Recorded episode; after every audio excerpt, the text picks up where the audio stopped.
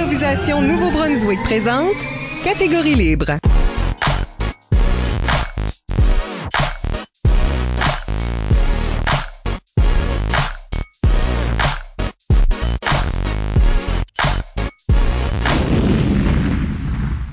Bienvenue au premier épisode de la septième saison de Catégorie Libre. Déjà, l'émission qui vise à enregistrer des entretiens avec les improvisateurs et improvisatrices du Nouveau-Brunswick pour faire un survol de leur carrière et de leur démarche artistique, mais aussi débattre les grandes questions qui entourent le jeu de l'improvisation. Au microphone, Michel Albert et à mes côtés, ma co-animatrice Isabelle Gauguin. Allô? Oui, al- oui, là, mieux. Mais il y a eu comme un... Allô? Oh, Le- weird. OK. Ma Mais Vous co-animatrice... m'entendez? Oui. Ma co-animatrice Isabelle Gauguin. Allô?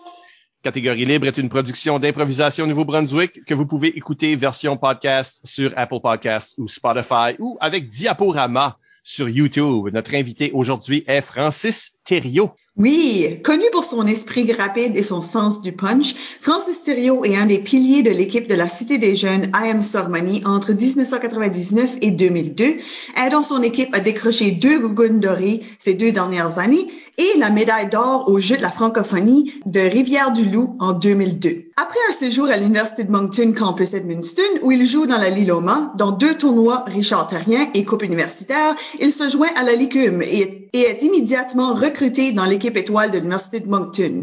Pendant ce séjour, il servira d'entraîneur à l'équipe de l'école Mathieu Martin de Dieppe et de bénévole et arbitre au réseau provincial des écoles secondaires. Il vit maintenant en Ontario, où il a où il a continué à jouer, entraîner et arbitrer dans différentes ligues et écoles et à divers événements, mais plus proche du cœur, a tout de même récemment participé à la première saison de la Ligue de jeux en ligne, La Clique comme joueur. Francis Thériault, bienvenue à l'émission. Euh, Merci beaucoup, les amis. Merci, Isabelle. Bonjour, Michel. Bonjour, merci d'être ici et on parlera avec Francis de sa carrière, de sa démarche artistique d'abord et dans la deuxième moitié de l'émission de comment ça change une personne jouer de l'impro. Hmm. Avant d'aller beaucoup plus loin, n'oubliez pas d'utiliser le hashtag ou mot-clic catégorie libre pour réagir à l'émission pendant que vous l'écoutez. Plusieurs d'entre vous ont déjà participé en nous suggérant des questions. Nous les utiliserons tout le long de l'émission. Alors Francis, on commence par le début, c'est-à-dire quand est-ce que tu as commencé à jouer de l'impro? Est-ce que pour toi c'est au effectivement à la Cité des Jeunes ou il y avait des, des antécédents même avant ça? Antécédent de, de spectateur. J'ai vu de l'impro. Je dois être en 7-8, la première fois que je vois ça. Et c'est l'équipe de la CDJ. Je me vois à l'école Cormier les voir et je me vois aussi au fameux D104 de la polyvalente.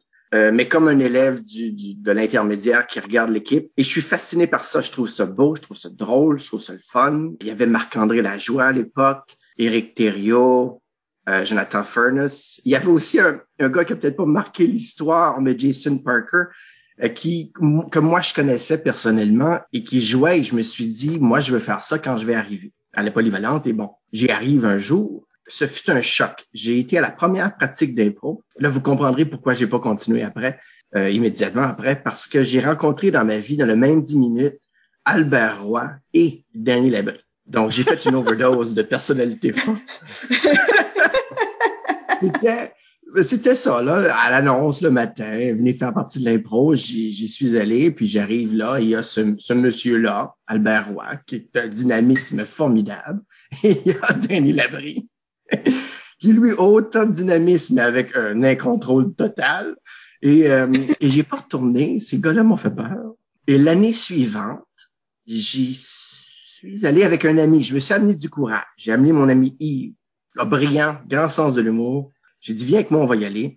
Puis on est allé. Et là, c'était beaucoup plus calme. Michel Hidou était, je vais dire, à sa première. Je pense pas qu'il était à sa première année, mais c'était un renouveau pour lui. Il revenait dans l'impro à. Edmundston, à la polyvalente. Hey, c'est, loin. Mais euh, c'était, c'était différent. Là, tout le monde était nouveau. Les vieux de l'année passée, dont Danny, par exemple, ou Émilie, Bellefleur et tous ces gens-là étaient un peu plus calmes parce qu'il y avait un nouvel adulte dans la salle. Puis c'était différent.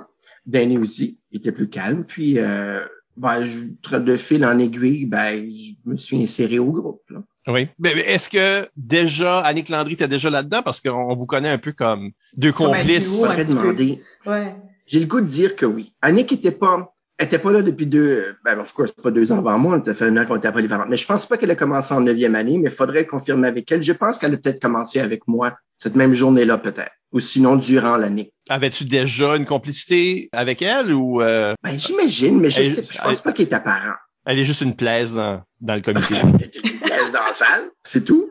Puis à un moment donné, il y a eu le- la merveilleuse erreur. Moi, j'appelle ça une erreur juste pour faire rire, mais l'erreur de Michel Edoux. On va au premier tournoi, c'est à Chipagan.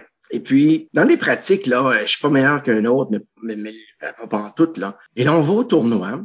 On sait qu'il y amène huit personnes. Et dans ma tête, je suis peut-être le huitième, puis je suis peut-être le neuvième qui viendra pas. Et là, et là j'ai tout qui vient avant moi pour sûr. Tu sais, c'est sûr, Émilie Bellefleur vient. Euh, je me souviens pas de, tout le monde, mais c'est, sais, j'ai mon nom. Et là, je me dis, il y a moi puis lui qui va être coupé. Un des deux. Et là, Michel se met un bon midi ou un bon soir de pratique à énumérer les huit qui viennent. Lui vient, elle vient, elle vient, puis lui vient. Et à un moment donné, il nomme le gars que je pense qui pourrait être coupé, sinon c'est moi. Et là, je me dis, et voilà, je suis plus là. Et il arrive au- pour nommer le huitième, et il n'a pas nommé Danny Labrie encore. Of course que c'est Danny Labrie qui sera nommé éminemment, et bang, c'est mon nom. Une vague de chaleur m'a envahi, totalement détruit par le restant de l'équipe qui ouvertement se plaint que Danny vient pas. Danny vient pas! Puis là, of course, moi, adolescent, ben, je me dis, ben, c'est de ma faute, j'ai pris sa place. Fait que tout le monde, il y a personne qui me veut, parce que je suis le dernier nommé, je suis donc celui-là qui a pris sa place. Mais je me souviens plus comment, mais je suis pas mal certain que Danny va venir. Il y a quelqu'un quelque part qui pourra pas changer son chiffre au travail. Fait que Danny va venir pareil. Mais moi, j'ai ma place. Alors que je pensais pas l'avoir. Et ben, j'ai jamais perdu ma place. J'ai toujours été d'un tournoi à l'autre par la suite. Et, euh, et cette erreur-là d'avoir préféré moi à Danny, qui évidemment était meilleur que moi à ce moment-là, ben, je considère ça un mauvais calcul de Michel, mais il y a peut-être aussi côté comportement. Maintenant, je suis adulte, je comprends, mais, euh, mais une chance qui m'a amené parce que là, j'ai pu gagner une expérience et, et c'était merveilleux à Chipagan. Merveilleux. Oui, comment c'était cette expérience-là du premier tournoi? Ben, j'avais jamais vu ça. Nous, on jouait dans le D104, les lumières allumées, là. Et là, à Chipagan, il y avait une vraie salle de spectacle. Comment ça s'appelle l'école? Marie-Esther, c'est ça? Oui. On rentre à Marie-Esther, puis il y a des escaliers pour monter dans la scène. Pas dans la scène, mais dans la salle. Et on rentre là, il fait noir, mais il y a des jeux de lumière, la scène est illuminée, et la musique. Et nous, je pense qu'on rentre entre deux impros, ou pendant une impro, et on crie, on, on capote. On n'avait jamais vu un spectacle d'impro comme ça. C'était magique. C'est de voir qu'il y avait une organisation, il y avait une façon de faire, il y avait une mise en scène à tout ça qu'on n'avait jamais, moi, j'avais jamais vu. Je vois toujours les lumières allumées. Mais ça, c'était beau, là. C'est-tu des choses que vous avez amenées back avec vous autres à Edmundston? ben oui, oui, puis non. Non, parce que le D104 se prêtait pas à ça à ce moment-là. Mm. Dans ma tête de néophyte, là, je comprenais là, à quoi ça pouvait ressembler. Puis je dis oui, puis non. Non, parce qu'on l'a pas ramené, mais oui, parce que le réseau des que Michel leadait à l'époque, qui faisait le tour des écoles avec des tournois, ben eux, ils savaient comment faire. Fait que oui, j'ai revu ça par après.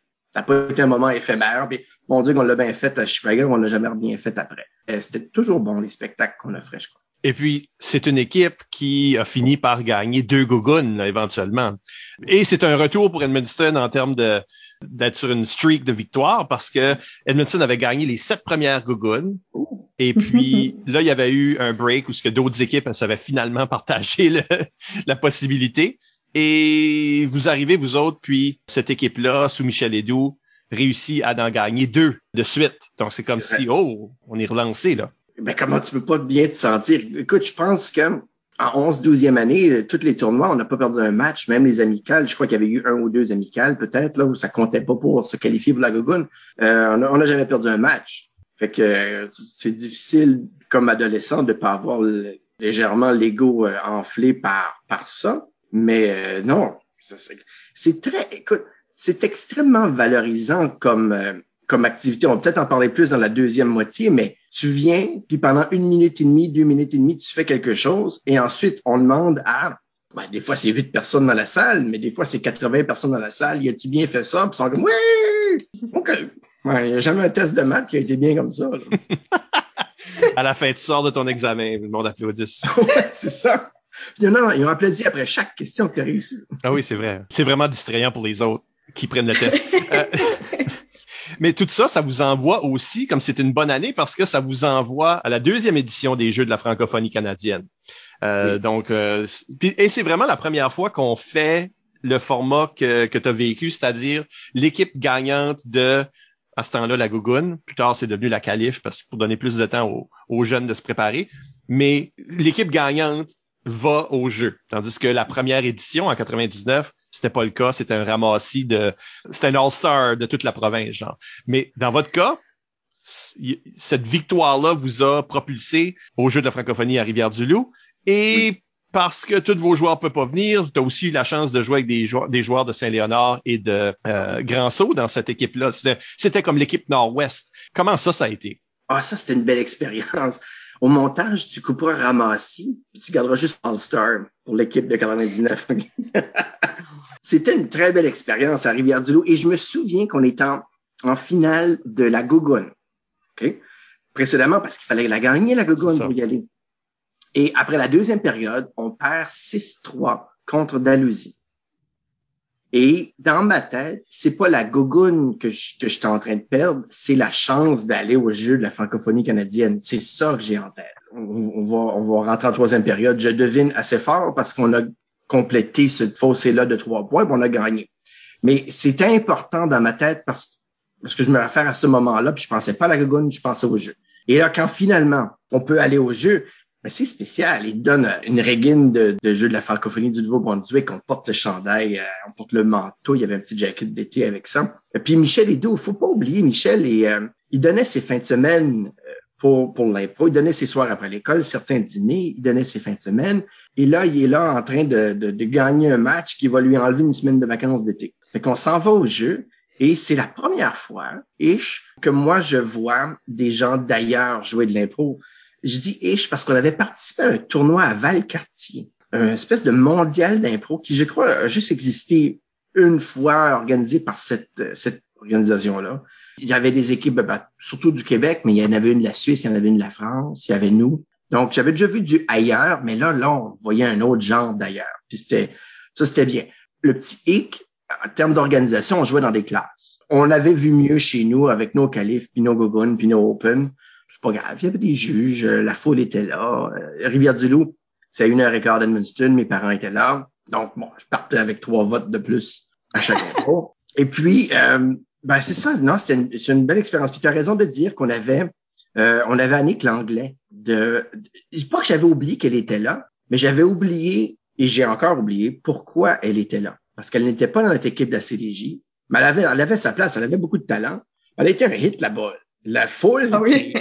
Euh, je pense qu'on l'appelait Titanic. Puis je pense que la foule, euh, dans mon souvenir, à la fin, qu'on la finale a lieu dans une salle de spectacle un peu genre Léo Poulain, là, une grande salle, 1200 places, disons. Et à la fin, on, lui fait faire la bascule et les gens crient Annick ou Titanic ou quelque chose comme ça. Elle a été une, petite star pendant cette semaine-là, puis c'était c'était très bien. On a joué contre l'Ontario, la Nouvelle-Écosse, le Québec, mon Dieu, j'avais peur pour finalement ah arriver en finale avec le Manitoba. Différent qu'une gogoune ou c'était-tu semblable? Ben là, je veux dire qu'une fois qu'on était arrivé en finale, on avait confiance. Moi, je vais vous faire un aveu. Là. Première impro, on joue contre le Québec et je sais pas c'est quoi le thème, mais les deux équipes vont faire des religieuses. Fait qu'on a un saint thème. Et les Québécois commencent en premier. Et il y a toute une mise en scène. Il y a comme un, un chant grégorien comme Mathieu Martin faisait dans le coin. Puis là, ça va prendre 40 secondes avant que quelqu'un parle il y a cette mise en scène-là que nous, on faisait pas. Nous, on rentrait. On se trouvait super bon de pas dire bonjour. Puis, on commençait l'impro. On commençait toujours l'impro au début de l'histoire. Hein.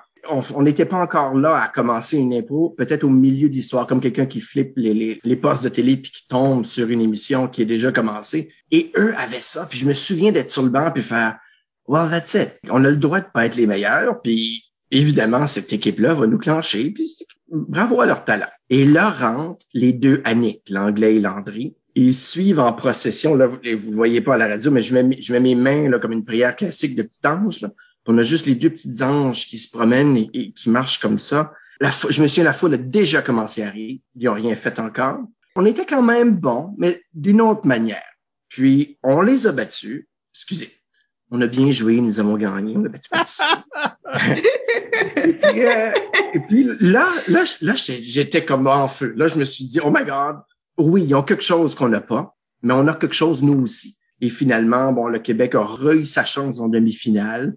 Et là, le Manitoba avait gagné le match. Et ça, ça m'avait calmé beaucoup. Euh, le Manitoba était fort. Évidemment, il venait de gagner ceux que, que je croyais qu'ils étaient les meilleurs. Mais je, craignais moins le Manitoba, mais ça, c'est par pur préjugé. Là.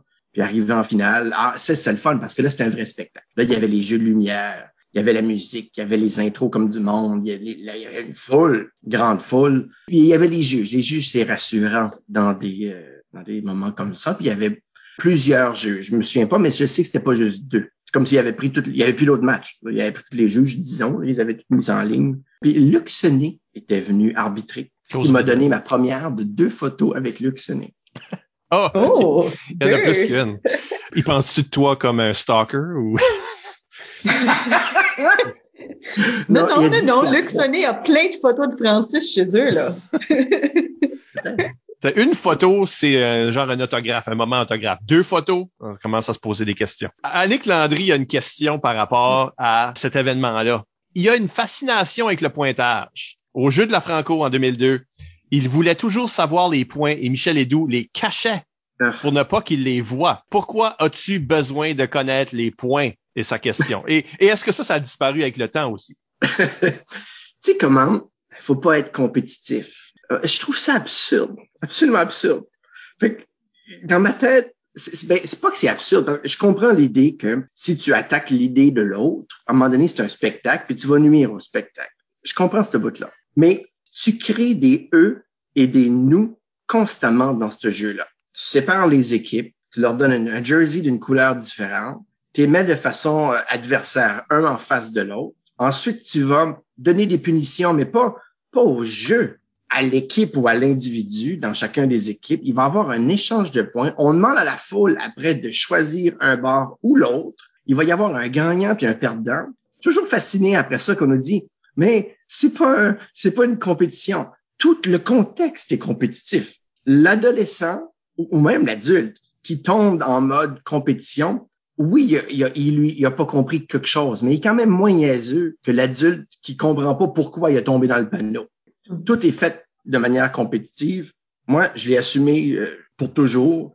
Et quand je joue, je fais de mon mieux pour gagner l'impro. C'est mal. Je suis tout conscient de tout ça. Mais arrêtez de le mettre sous forme de sport ou d'activité compétitive. C'est, c'est drôle parce que tantôt, tu savais le pointage à la mi d'une, d'une gogoune. tu savais que c'était 6 à 3. Puis ma première coupe universitaire, je sais tous les pointages de chaque game parce que on a conscience de ce qui est en train de se passer puis quand est-ce que ça compte puis peut-être que ça ça, ça t'occasionne des euh, décisions stratégiques. ceux qui sont pas compétitifs là, ils sont au moins hypocrites là. Je veux dire, faites pas semblant. Ben, il y a du monde qui savent pas qu'est-ce qui se passe en tout. Et c'est pour ça que ça prend des joueurs ou des coachs qui savent. Ouais, euh, moi, je, moi, je peux vous dire que moi, je sais jamais qu'est-ce qu'est le pointage. Une game finie, je sais même pas si on a gagné. C'est parce que vous avez perdu.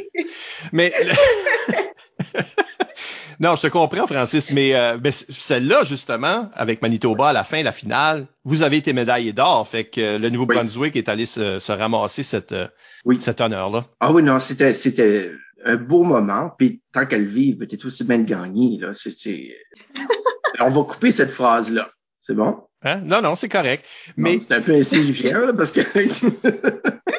on va t'envoyer dans la sphère universitaire. Tu joues pour l'UMCE à Edmundston. Comment c'est de vivre des défaites en tournoi? Je pense que c'est très important parce que non, on, mais accepte, on accepte que l'UMCE était une équipe perdante dans des tournois, c'est ça? Je veux dire, tu l'appréhendes parce que c'est pas comme si j'étais en douzième année puis j'étais comme check nous gagner l'année prochaine. Mais dans le dans le parcours, je pense que ça a été important de vivre deux ans de défaites continues.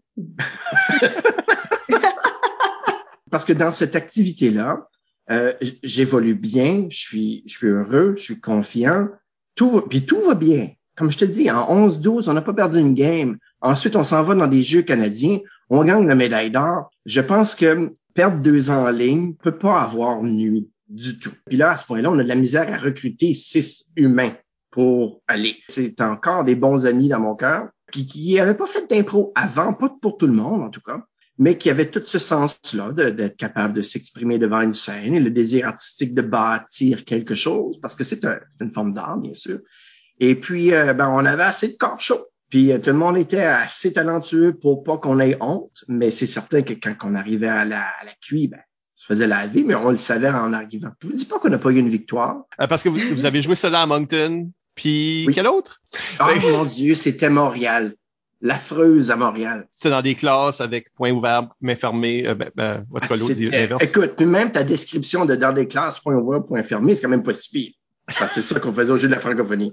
C'était il y avait rien. C'est, je sais pas, j'ai l'impression qu'il y a comme huit équipes qui ont cogné une porte un jour, puis en fait, nous, on est venus pour un tournoi. Le saviez-vous? Puis qu'on a juste nous-mêmes débarré les portes.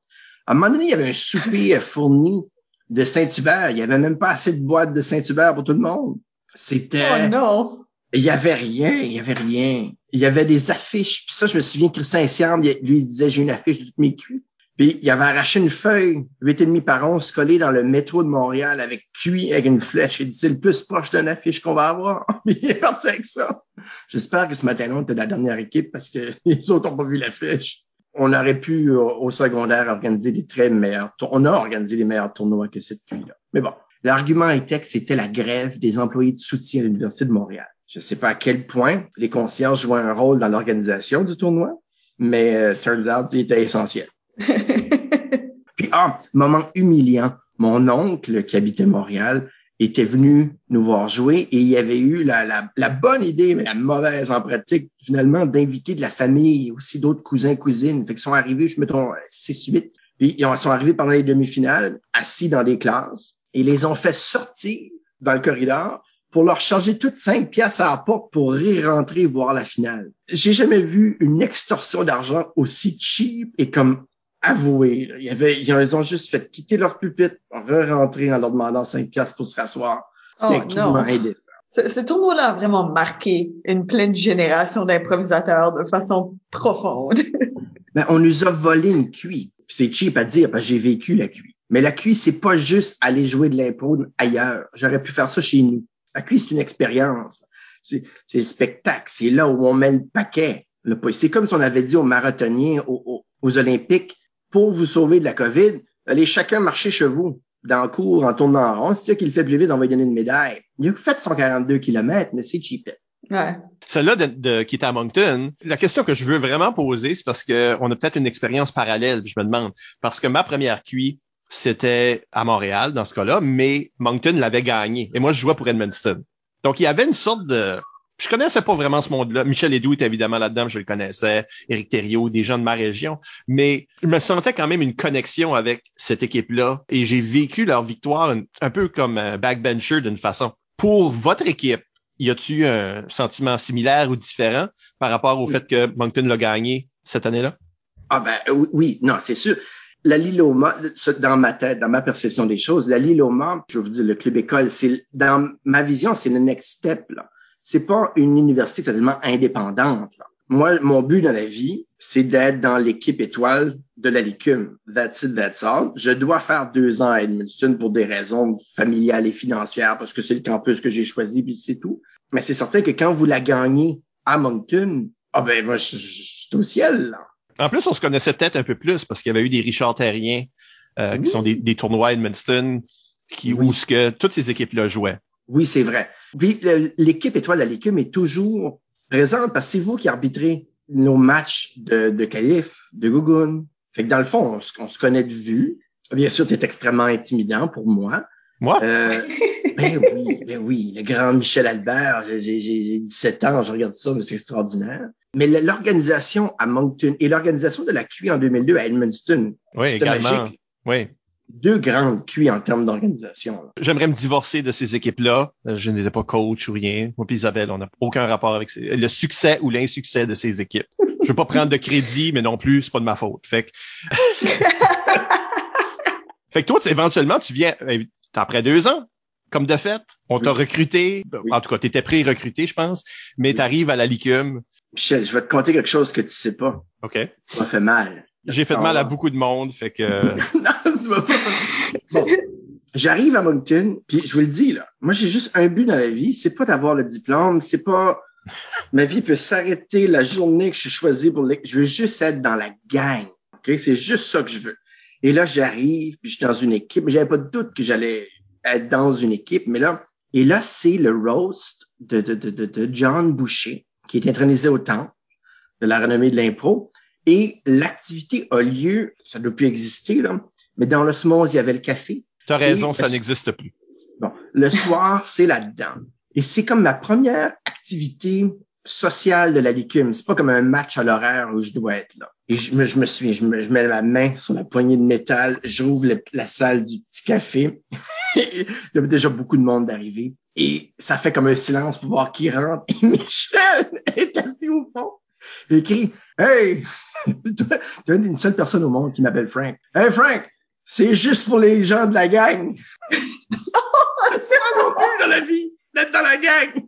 Évidemment, c'est une joke. Et ça a été une belle soirée de, de rire. Mais j'étais comme, ah, vraiment, là, comme j'étais assez insécure de mettre la main sur la poignée. tu aurais pu me dire de mettre m'asseoir en place. Mais je t'en ai jamais voulu pour vrai.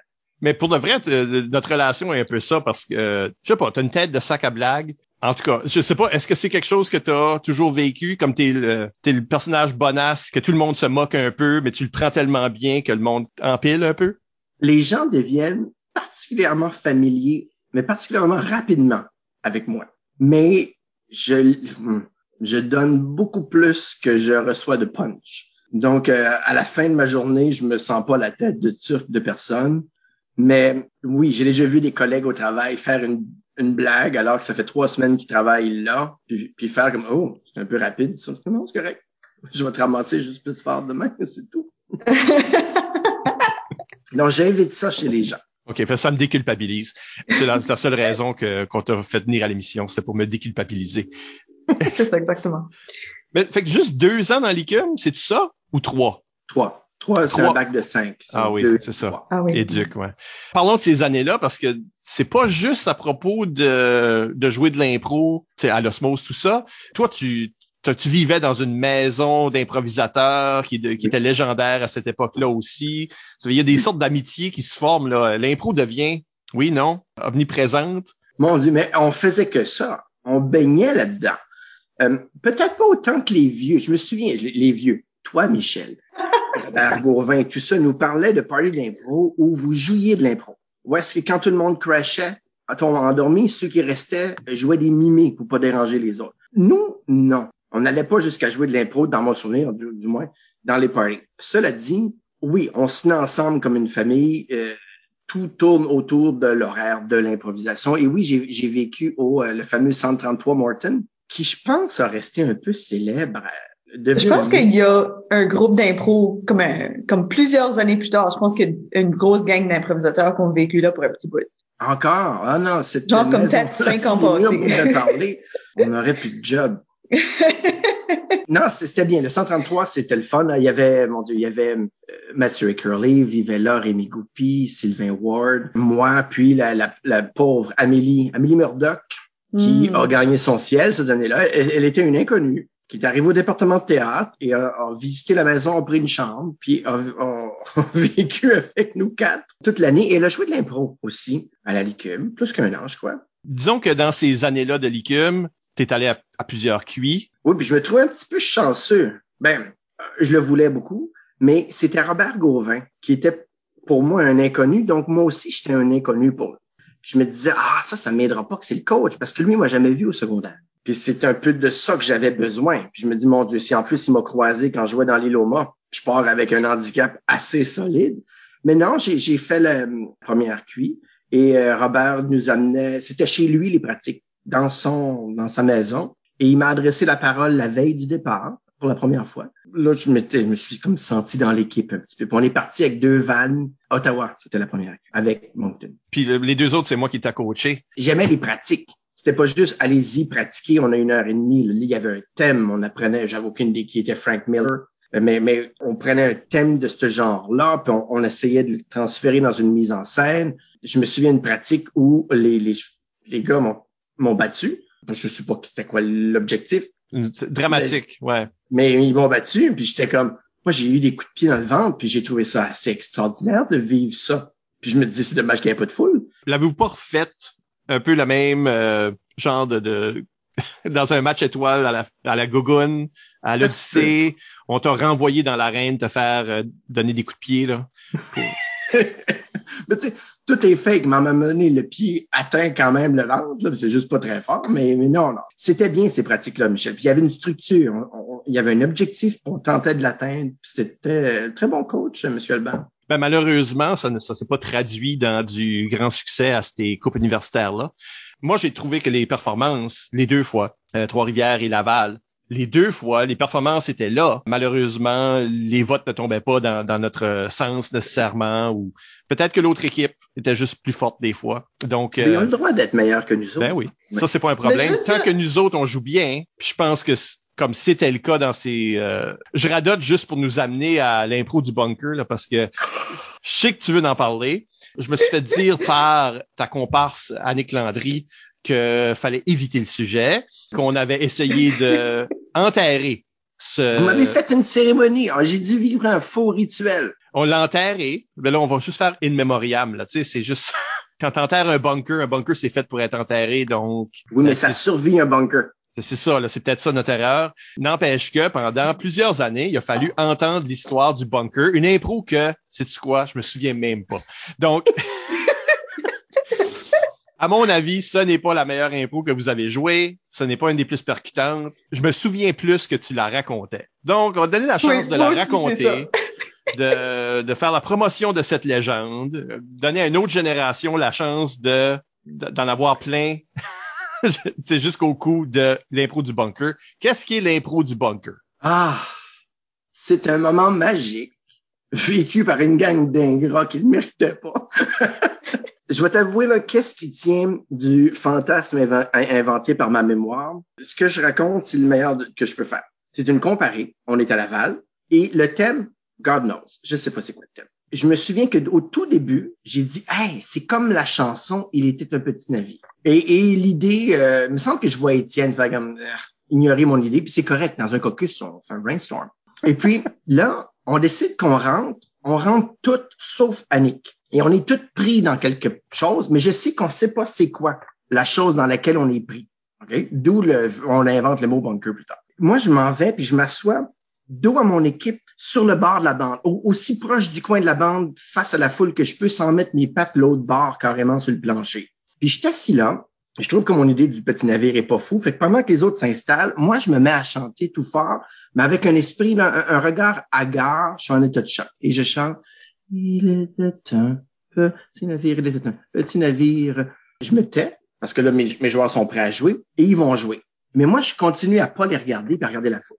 Et là, eux sont, sont pris. Il n'y a plus de nourriture. Est-ce qu'on peut sauver? Est-ce qu'on peut faire quelque chose? Et finalement, Annick arrive par un conduit d'aération, God knows comment? Et elle dit, on est vraiment en stock, on est dans le trou, blablabla.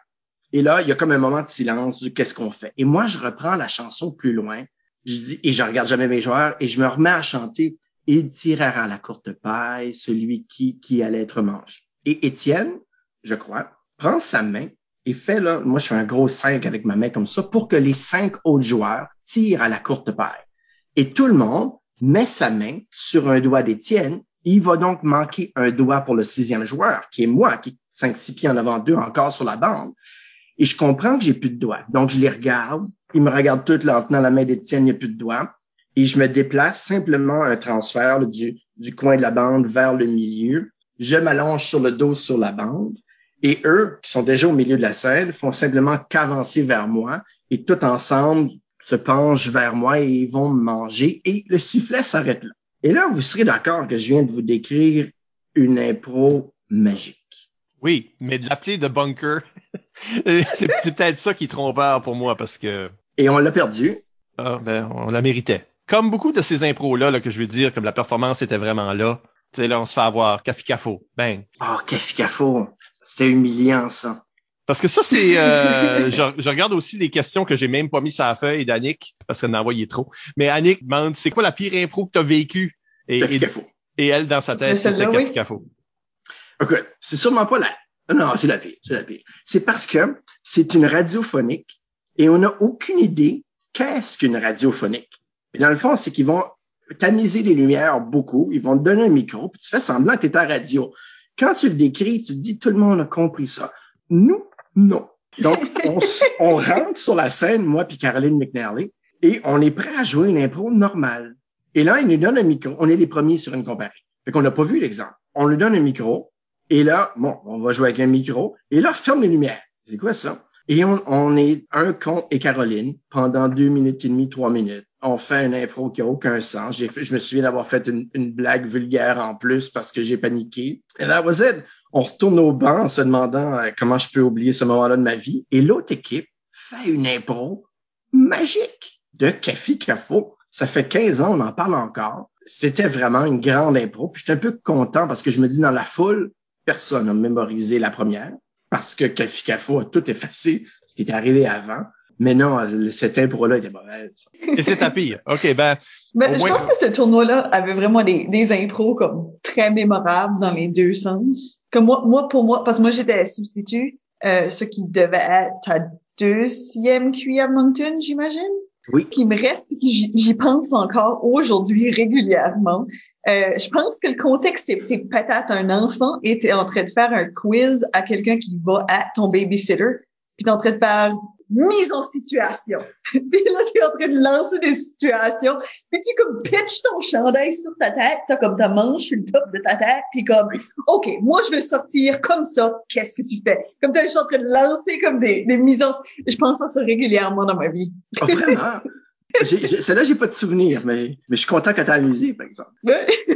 c'est le mouvement que t'as fait. T'as juste, somehow, comme t'avais pas ton bras ou quelque chose dans ta manche, mais t'as juste tellement fluidement monté ton jersey, puis la manche a comme vraiment resté sur le top de ta tête, comme de même. Puis c'était tellement un great visuel, puis c'était rapide, puis c'était efficace. Oh, good. Je suis content, merci. Parmi les tournois auxquels tu as participé pendant cette époque-là, Rémi Goupy demande quel a été ton tournoi préféré et pourquoi c'est le Open à la Polytechnique? Donc, je sais pas quand est-ce que ça, ça se place ça se place dans les années à la légume. Vous voyez, il y avait un Open à la Polytechnique. C'était un bon tournoi. Rémi a raison.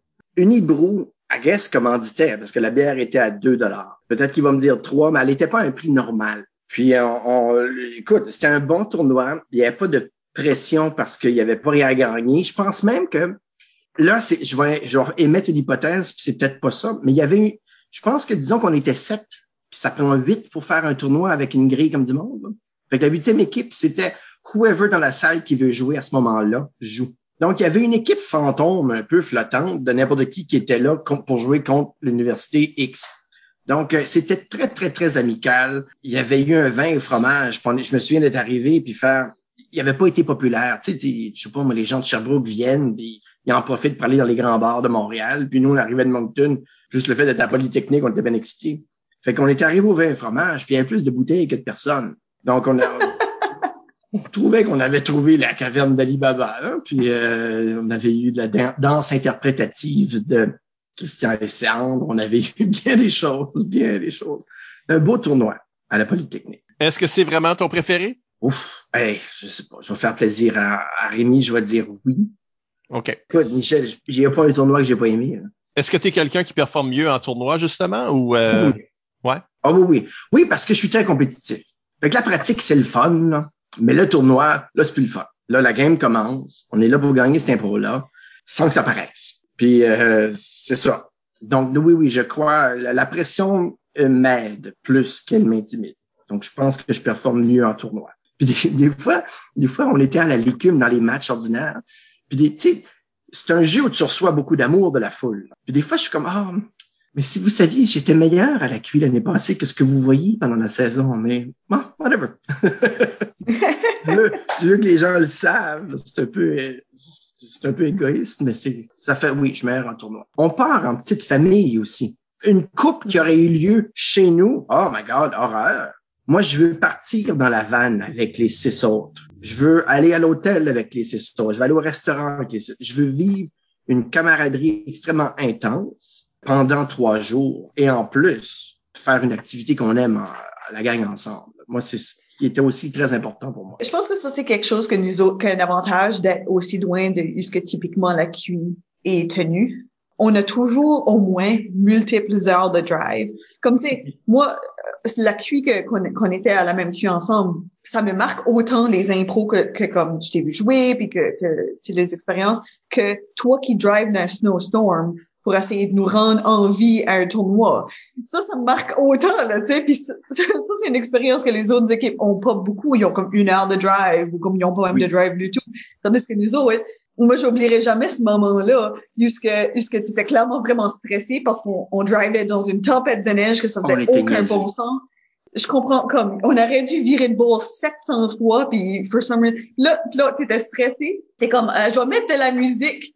Puis là, t'allumes la radio, puis le reportage est comme, la route que vous êtes présentement dessus est fermée. Comprenez pas cette rue-là. Fermée, complètement fermée, très dangereux. Là, t'as juste fait un, on va éteindre ça. Non, moi, si mes enfants feraient ce qu'on a fait, je serais pas content.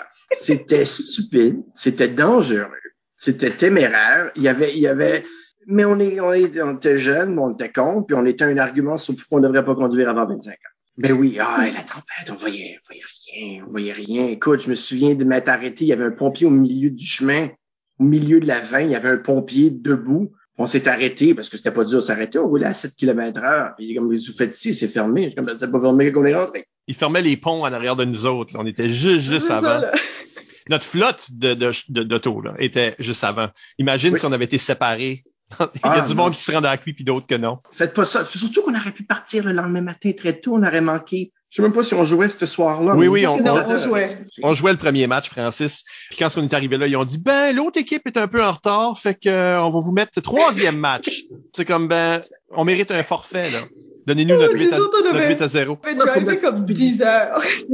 Laval est en retard. D'ailleurs, c'est la fois c'est- c'est c'est ce match-là où il a envoyé une, une équipe de- d'anciens de l'université jouer contre nous autres, nous torcher, puis le lendemain, la vraie équipe est arrivée. C'était pas à Trois-Rivières, ça? Oui, Parce que l'équipe de Laval n'était pas la même le vendredi soir que le restant. C'est ça, la même soir que la tempête de neige. C'était notre match de tempête. Là. OK, je pensais que c'était... OK, non, je te crois. Oui, oui, ça fait pas de pas de bon sens. En tout cas, retournons à la licume, euh, où ce que tu joues moins bien. Mais euh, à tes dires. Mais aussi un moment d'insuccès là, dans ta ton avant-dernière année où ce que il a fallu tout recréer la licume l'année suivante, dans le fond. Pour la première fois dans longtemps, il y a une équipe qui s'est désagrégée pendant euh, l'année. Toi, tu étais capitaine des Bleus et là, Oui. soudainement, euh, il a fallu défaire des équipes puis Oui. euh, t'envoyer d'un rouge ou quelque chose. Patrick Hardy, d'ailleurs, fait résumer de la situation avec sa question. Comment on se sent quand on sait qu'on a été le dernier capitaine de l'équipe des Bleus de la Ligue Évidemment, jusqu'à ce moment, là, parce que éventuellement, il y a eu d'autres Bleus. Ah, hey, on s'en fait- balance totalement, Michel. Ah ouais, tu t'es pas fait, comme- tu t'es pas senti que tu t'es fait forcer euh, à faire Zéro ça? barre. C'est le bunker à l'envers. Moi, je suis obsédé, personne care. Et les bleus, I don't care. Ces individus-là qui ne venaient pas, parce que c'est ça des fois. J'arrivais, mais on était Ouais. deux, ou j'étais seul. Mais ces gens-là sont indépendants de moi. Là. Je suis pas un très bon leader non plus. Donc, euh, j'ai jamais senti que j'avais une responsabilité de rallier l'équipe. Non, moi, regarde, on joue de l'impro tel soir à telle heure. Moi, je viens. Si les gens viennent pas, c'est indépendant de ma personne. Si un jour vous dites, il y a trop de gens pas responsables dans cette équipe-là, OK. Qu'est-ce que vous faites avec moi? Vous me mettez dans les jaunes, dans les rouges. Ben, tassez-moi dans les jaunes, dans les rouges. Euh, je care pas pour une euh, zéro. Et c'est pas un, un mécanisme de défense de le repousser. là. C'est vraiment juste, moi, je viens jouer de l'impro. Je vais jouer avec qui ce qui est là. Puis ceux qui viennent pas, ben, c'est sûrement de leurs propres affaires. Pourquoi ils sont pas venus ce soir-là? Ils ont d'autres intérêts. Je pense qu'il y a comme Donc, 10, 10 personnes qui ont joué dans cette équipe-là à travers l'année. Mais juste un, un match, deux matchs. Je veux dire, on parle beaucoup des bleus, mais une fois que ton équipe est dessous, je suis pas mal sûre que tu as joué à notre équipe, les Ouais, jaunes, jaunes, avec ouais. Rémi, Avec Rémi. qui, qui a aussi eu, on a gagné cette année-là. Puis si tu regardes le trophée, il y a une liste de comme 400 noms qui qui est listé pour cette équipe-là et tout, là. C'est, c'est comme, il y a une raison que, que, que tu es venu joindre notre équipe. C'est qu'on était comme trois. Puis à, à plusieurs reprises, on va, on va me taquiner avec le, le dernier des Bleus. Puis j'étais comme, ben, c'est pas comme à mon honneur d'être le dernier des Bleus, comme je suis le seul qui venait des Bleus. Pourquoi vous riez pas des autres? Ça, je l'ai jamais pris comme on pense que je devrais le prendre. Puis ça me, ça me va. Mais ça, dans ta pipe, Patrick ça, Hardy. oui. Euh, fait là, l'année suivante, ce qu'on appelle phase 2, il a fallu changer de salle, un peu recréer le format, euh, prendre plus de chances aussi, tu sais, des impro théâtres, des choses comme ça. Est-ce que tu as des bons souvenirs de jouer dans les rouges avec Annick Landry, avec, euh, pour un certain temps, Isabelle Gauguin ici présente, Fabulo, notre euh, français annuel. là, ça en prend un. Moi, j'ai que des bons souvenirs à la liquide, Michel, à part ton commentaire. On a parlé il y a une demi-heure. C'est certain que ces impro-théâtres-là, euh, j'étais souvent dépassé par ça. Moi, c'était pas ma tasse de thé, mais mon Dieu, que c'était le fun, c'était bon. Mais ça prenait un, peu comme de, d'humilité pour faire comme, OK, ben, là, je pense que Stéphane Albert va shiner beaucoup. Puis moi, c'est, non. Mais c'était correct. C'était très, très, en fait, j'étais stressé. Mon rôle était, là, tu vas jouer des troisièmes joueurs, ce à quoi j'ai jamais été très, très bon. Mais faut pas que tu sois moteur parce que c'est pas, c'est pas ça que tu sais faire, toi, pendant une heure. Je crois qu'on avait fait celui-là des diables et des anges, right? Oui. Pendant ces années-là aussi, tu coaches. Donc, c'est une première expérience de coaching avec euh, Mathieu Martin pendant ton stage. J'ai une question de Pierre-André Doucette. Ben moi, je vais la poser parce que j'étais aussi dans cette équipe-là. Ah, vas-y. Euh, tu m'as aussi brièvement coaché. fait que Pierre-André Doucette demande, tu as coaché plusieurs équipes? Pourquoi est-ce que l'équipe de l'école Mathieu Martin en 2005 à 2006 a été ton équipe préférée de tous les temps? Et plus sérieusement, qu'est-ce que tu as appris de cette expérience? Euh, dans le, je pense que c'était dans le, le, podcast à Gabriel Michel où tu extrêmement surpris que Gabriel a aimé mon coaching. C'est comme de redemander de confirmer ou il y a quelque chose d'extrait assez impoli qui se produit envers ma personne. Qu'est-ce euh, que Gabriel? Gabriel Abichaud. non, je Gabriel. Coupe ça, là. Qu'est-ce qui est Gabriel? Euh, ben, moi, moi, j'aimais comment Michel Hidou nous coachait. Là, je parle pas des coups à la tête. Je parle de prendre en note ce qui se passe euh, assez méticuleusement et surtout, après chaque impro, on, la revit l'impro, on la revisite ensemble, tranquille des autres, puis on regarde ça, une impro à la fois. J'aimais beaucoup cette façon de faire. Là. Il y avait une rigueur là-dedans que je trouvais qu'on pouvait uniquement s'améliorer. À ça, j'ajoutais aussi ce que j'apprenais de Michel, à Michel euh, Albert, en le regardant me coacher à ce moment-là. Donc, euh, j'ai oublié la question à, M. Lucette, mais je suis quand même en train de patiner dans euh, le fait que l'équipe de Mathieu Martin était premièrement très talentueuse. C'est un charme coacher ces gens-là. J'ai coaché des équipes moins chevronnées ou c'est même même plus le fun. Tu sais, je pense ici en Ontario, les coachs ne sont pas sur le banc.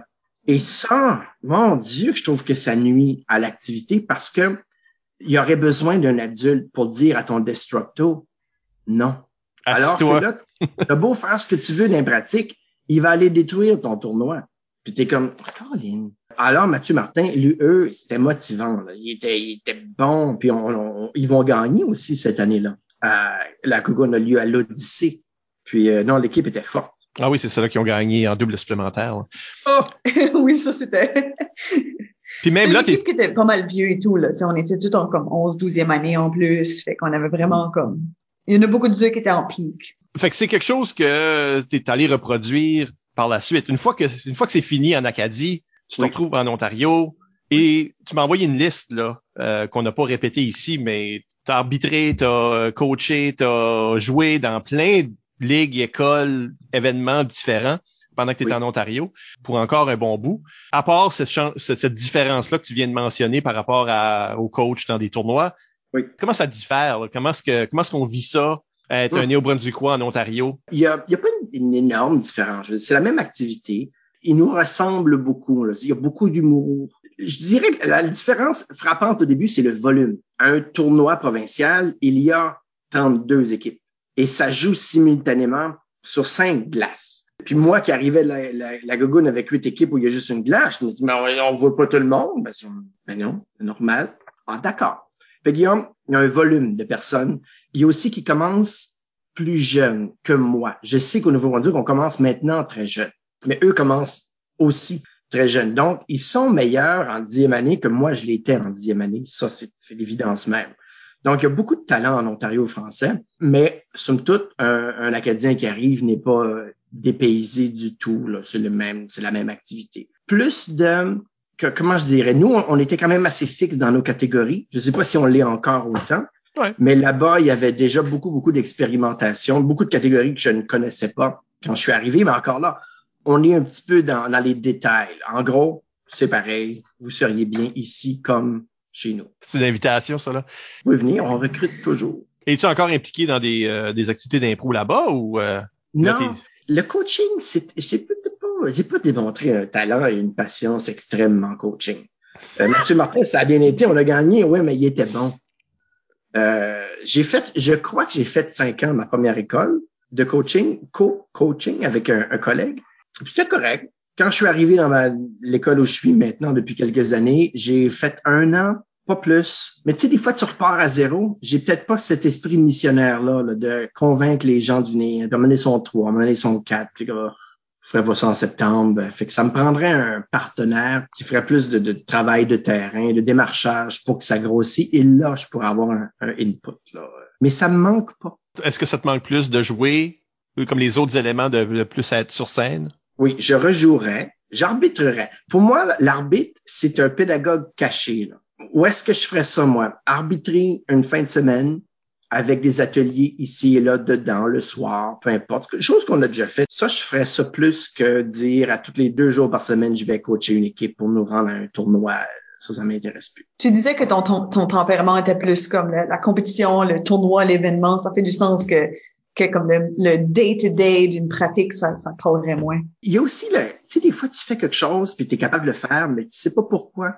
J'ai rarement réfléchi beaucoup à, décortiquer le pourquoi ça fonctionne, pourquoi ça fonctionne pas, pour isoler les éléments, et là, les pratiquer chez d'autres personnes. Je sais pas pourquoi la joke est venue plus vite dans ma tête que dans la tienne, puis je te le reproche. C'est tout. Je peux pas t'améliorer. Donc, tu es plus un joueur instinctif, tu dirais. Euh, oui. Avec le temps, puis ton podcast a été très pédagogique pour moi. À écouter les autres, analyser l'activité, m'a permis moi aussi de, de, m'améliorer à ça. Mais on passait pas nos soirées après les matchs à, je crois, du moins, en tout cas, moi, je changeais de table, je disais galet, j'allais boire ma bière avec d'autres, mais je passais pas mon temps à faire ça quand je jouais. Ben, ça s'est peut-être répercuté, moi, comme coach après. Tu as fini par rejouer avec euh, une équipe acadienne, en tout cas partiellement. Dernièrement, parlons un peu de la clique. Tu étais dans mon équipe, les impronautes, avec ta douce moitié, avec euh, Annick Landry, qui est ton autre douce moitié d'une façon. Je suis sûr qu'on avait un autre joueur, je me souviens pas, c'était Basse. Baski. Baski?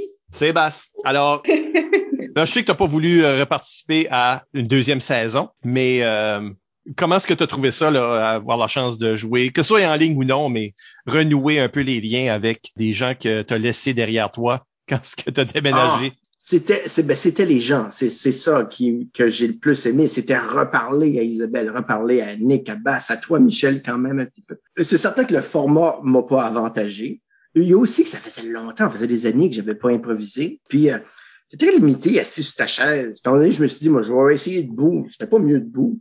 Je me suis rassis, c'était plus confortable. Mais, euh, mais euh, vraiment, j'avais hâte que le match se termine.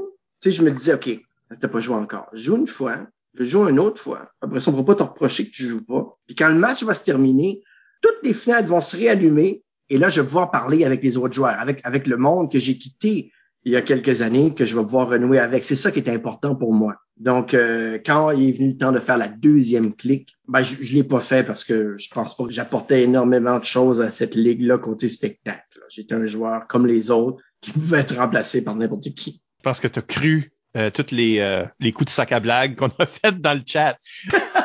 C'était meilleur que tu sembles dire, mais aussi il y avait beaucoup de moments où on se moquait que tu avais mal compris une astuce, une ah. idée, un thème.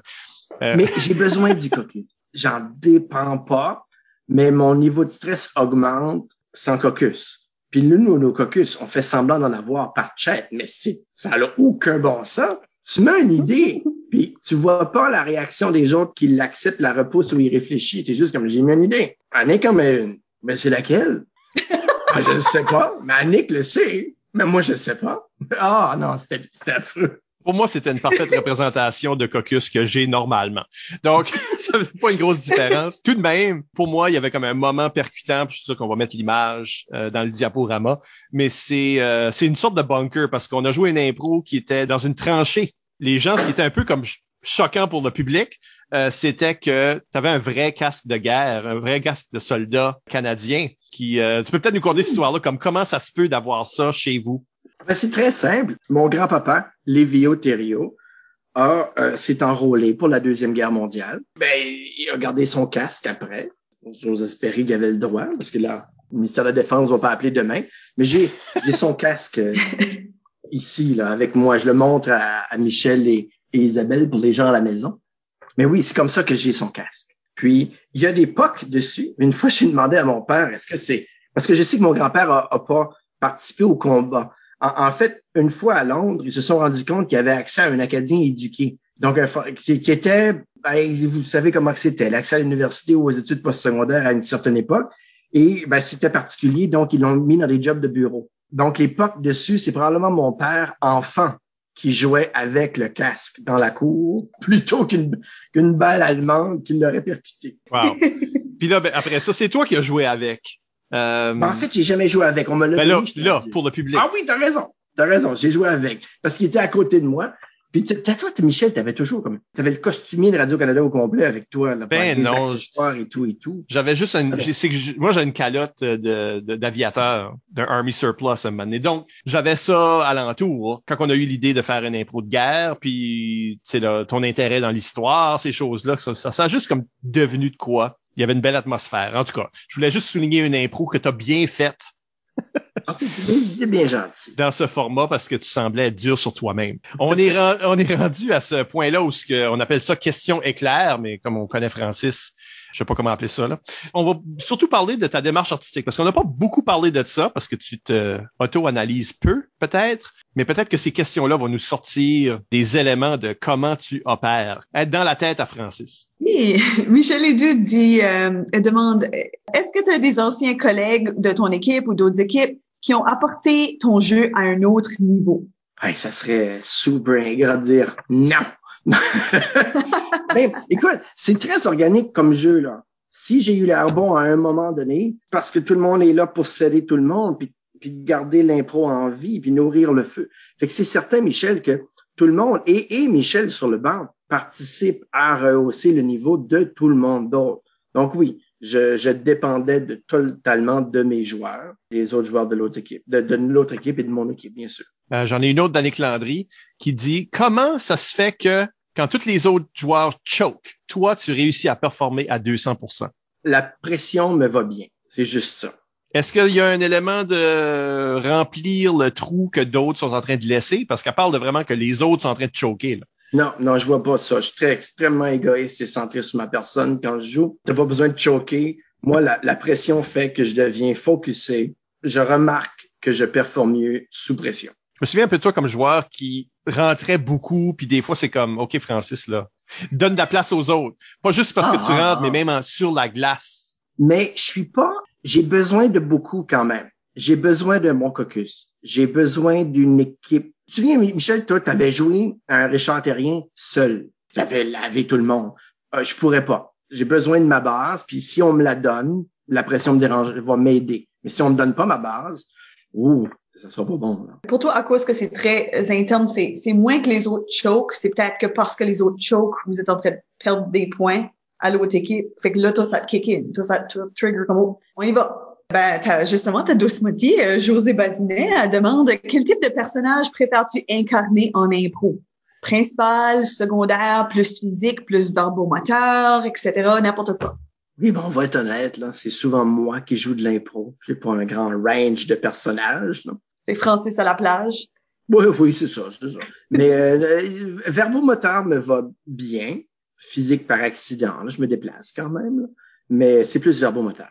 C'est intéressant que tu dis ça parce que Sylvain Ward, euh, ancien coloc, demande Francis avait un, un des hamsters les plus rapides et flexibles que j'ai croisés mais pas le corporel aussi flexible. Ça pourrait être intéressant de savoir comment il jouait avec ça dans différentes circonstances. Donc, le fait que tu une tête qui parle, tu es moins à l'aise avec ton physique, comment est-ce qu'on... Mais j'y pense pas, c'est tout. J'y pense pas à mon physique. Moi, je, je, je rentre, je me tiens debout parce qu'il faut se tenir debout, puis je fais mes affaires, puis je fais mes expressions faciales, mais non.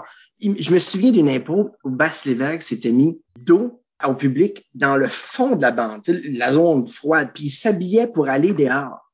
Puis il mettait un foulard, ça avait l'air d'avoir 20 pieds, ce foulard-là. Il tournait ses bras autour, puis c'était merveilleux. Jamais que je penserais à ça. Moi, je mettrais un foulard comme on met un foulard.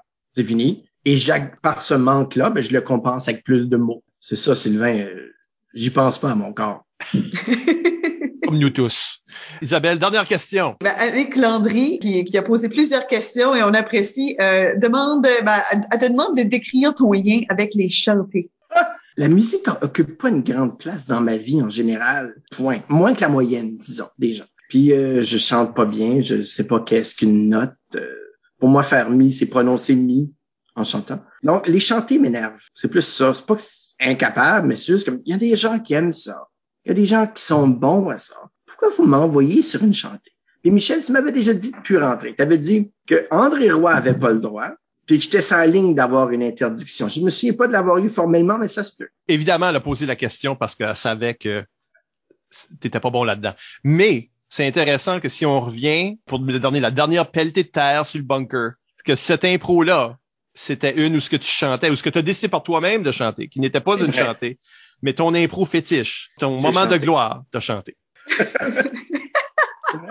Alors, euh, on va prendre une légère pause à ce moment-ci pour penser à notre affaire. Et au retour, on parle de comment ça change une personne jouer de l'impro avec Francis Thériault. À tout de suite.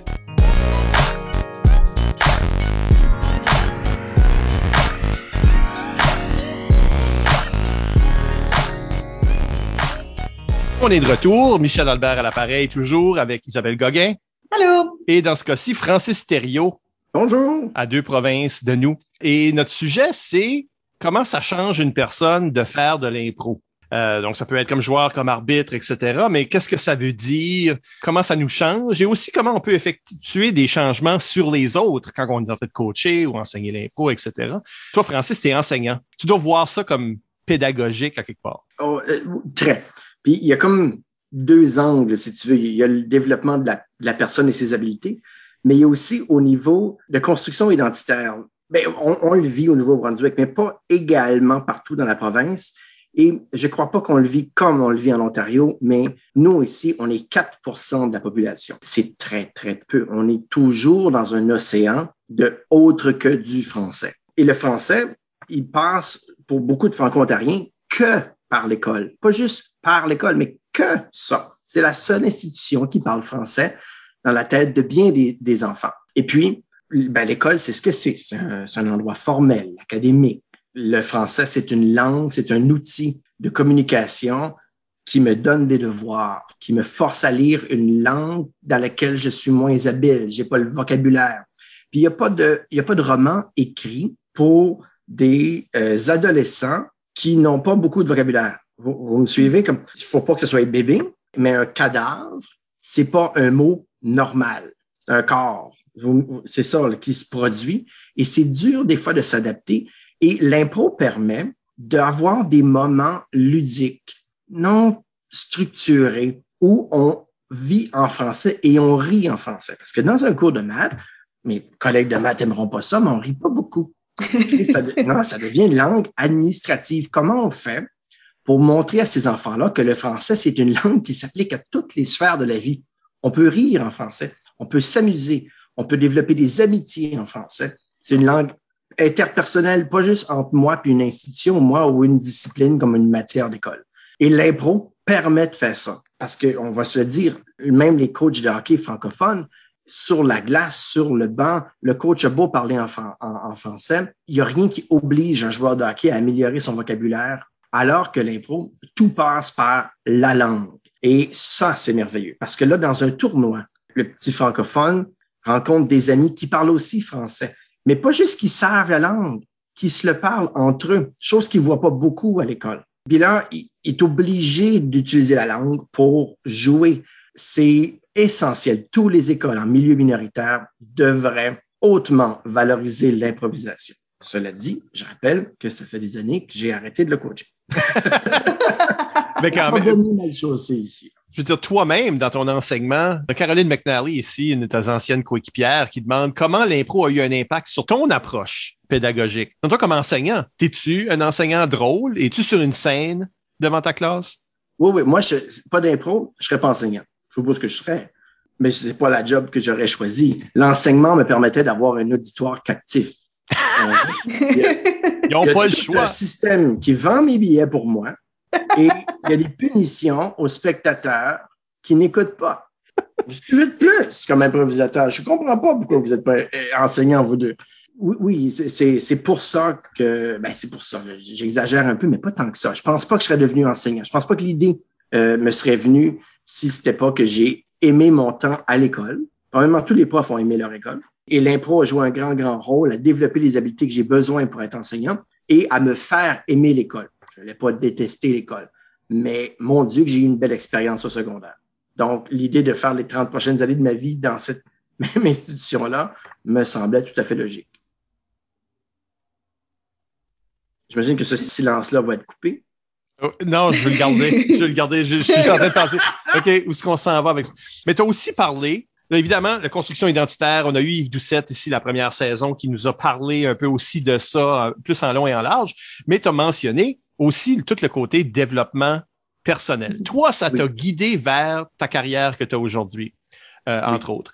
Donc, pour le jeune qui commence, est-ce que c'est une question de découvrir des talents et intérêts ou est-ce que ça en développe? Et un peu ma question. Oh, c'est les deux. À, quelque part, je me demande, OK, comme adolescent, je me découvre, je, suis en pleine, c'est le moment de la vie où ce qu'on se découvre. Mm-hmm. Et là, je découvre que, ah, finalement, je peux parler devant un groupe dans des certaines circonstances? Ou est-ce que je peux pas parler devant un groupe, je suis pogné, je suis timide, on voit beaucoup de joueurs qui sont comme ça, des, des timides, qui, une fois qu'ils rentrent sur la glace, ah là, ils s'épanouissent. Le masque d'être quelqu'un d'autre ou le, format qui veut que leur sens de l'humour, qui normalement euh, les fait être taxés peut-être, tu te fais chicaner en classe parce que euh, là, on le valorise. Là, on le valorise, c'est ça. Fait que là, tu es en train de découvrir, tu es en train de découvrir des talents que tu as, mais aussi tu es en train de développer des choses que tu ne développerais pas si ce n'était que pour cette activité. Ah, tout à fait. Il y a beaucoup de gens qui vont dire, ah, moi, je pourrais pas improviser. Mais ils se rendent pas compte que la conversation dans laquelle ils sont en train de dénigrer leur propre habilité à improviser est totalement improvisée. Tous les humains improvisent à tous les jours. Bien sûr, la conversation que j'ai avec le commis à l'épicerie, elle a des balises. Les chances qu'on parle de politique sont minces, puis les chances qu'on parle de le steak haché, c'est bon, sont plus grandes. OK? Mais on improvise tous. Tous les humains le font. Donc, tous les humains sont capables de faire l'activité de, de, laquelle on parle en ce moment. Mais il s'agit de le prouver, de le montrer à la personne et elle va pouvoir se rendre compte que ce qu'on fait, oui, c'est compliqué bien le faire, mais c'est pas difficile. Tout le monde est capable de le faire. Donc, on l'a tous chez nous et on peaufine cette habileté-là, mais surtout, on la pointe, on l'exhibe, on est capable de, dire, moi, je suis capable de faire ça comme tout le monde. Mais ils s'en rendent juste pas compte, ces gens-là, c'est tout. Et ça, c'est extraordinaire parce qu'après, puis aussi, l'impro a une, affaire que je veux rajouter à ça. Il y a personne de normal qui fait de l'impro. Il y a personne, on n'aime pas se faire pointer nos erreurs. On peut pas imaginer un contexte plus agressif que là, là j'ai des attentes envers toi je vais te donner zéro préparation. En fait, je vais te dire que tu triches si tu t'es préparé. Je vais te prendre quasiment à nu, je vais te mettre devant tout le monde, puis je vais te forcer pendant quatre minutes à atteindre mes attentes que je ne communiquerai pas avec toi.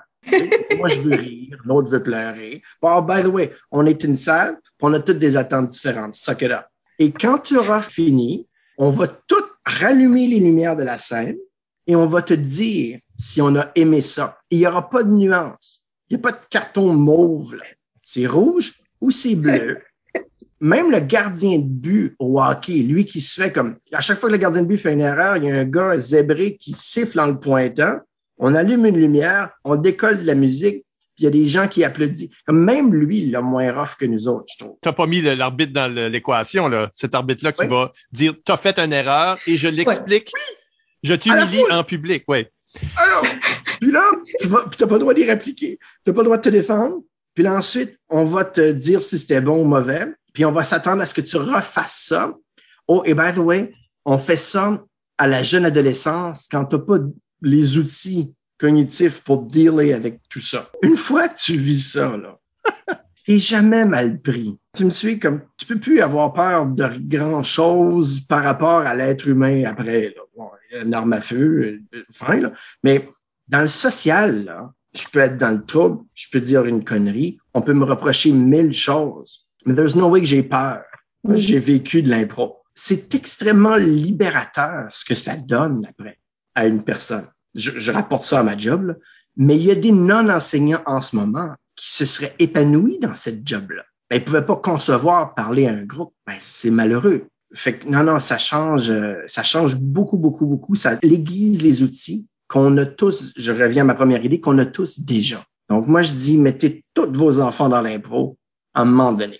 Moi, je dis aussi ça. toi, toi, Isabelle, tu as un background en psychologie.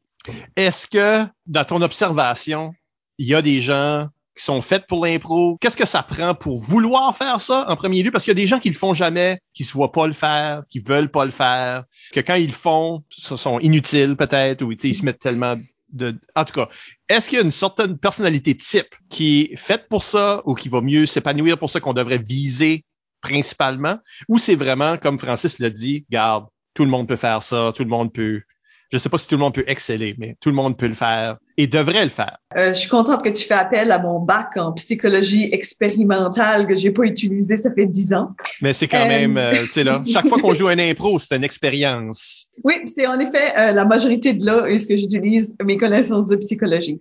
Euh, ben, moi, ce que je ferais, c'est ta, ta, question originale, c'était comme est-ce que ça prend quelque chose, comme est-ce que ça développe quelque chose que tu as déjà ou est-ce que ça développe quelque chose de nouveau? Moi, je, au lieu de donner ça comme option, moi je mettrais ça comme une timeline. Je pense que chaque personne a quelque chose à l'intérieur de eux qui les rend un bon improvisateur, puis le reste, ça s'apprend.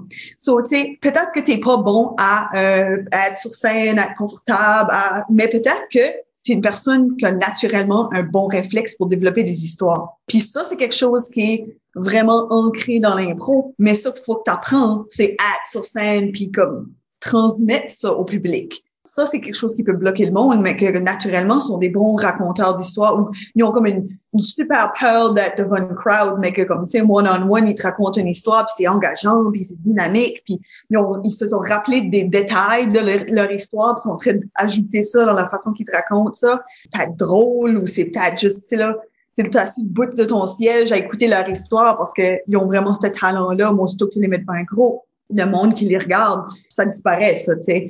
Mais ça, ça veut dire que c'est ça, cette partie-là de l'improvisation qui a besoin d'être appris. Il y a du monde qui sont excellents à être devant un groupe, mais ils savent pas raconter une histoire pantoute. Puis ça, c'est la chose qu'il faut qu'ils apprennent. Naturellement, des humains sont des raconteurs d'histoires. Il y a dans la sphère de choses que tu as besoin en impro, euh, peut-être que tu es juste bon à écouter.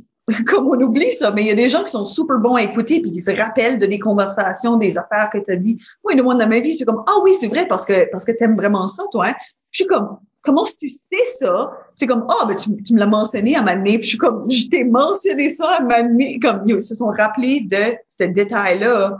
Puis ça, c'est une grosse force en impro qu'on oublie de mentionner. On, focus beaucoup sur la performance, puis le, le, le, côté histoire, mais il y a plein de sous-qualités que ça prend faire une improvisation que la majorité du monde a au moins une combinaison. Il y a un diagramme de veine.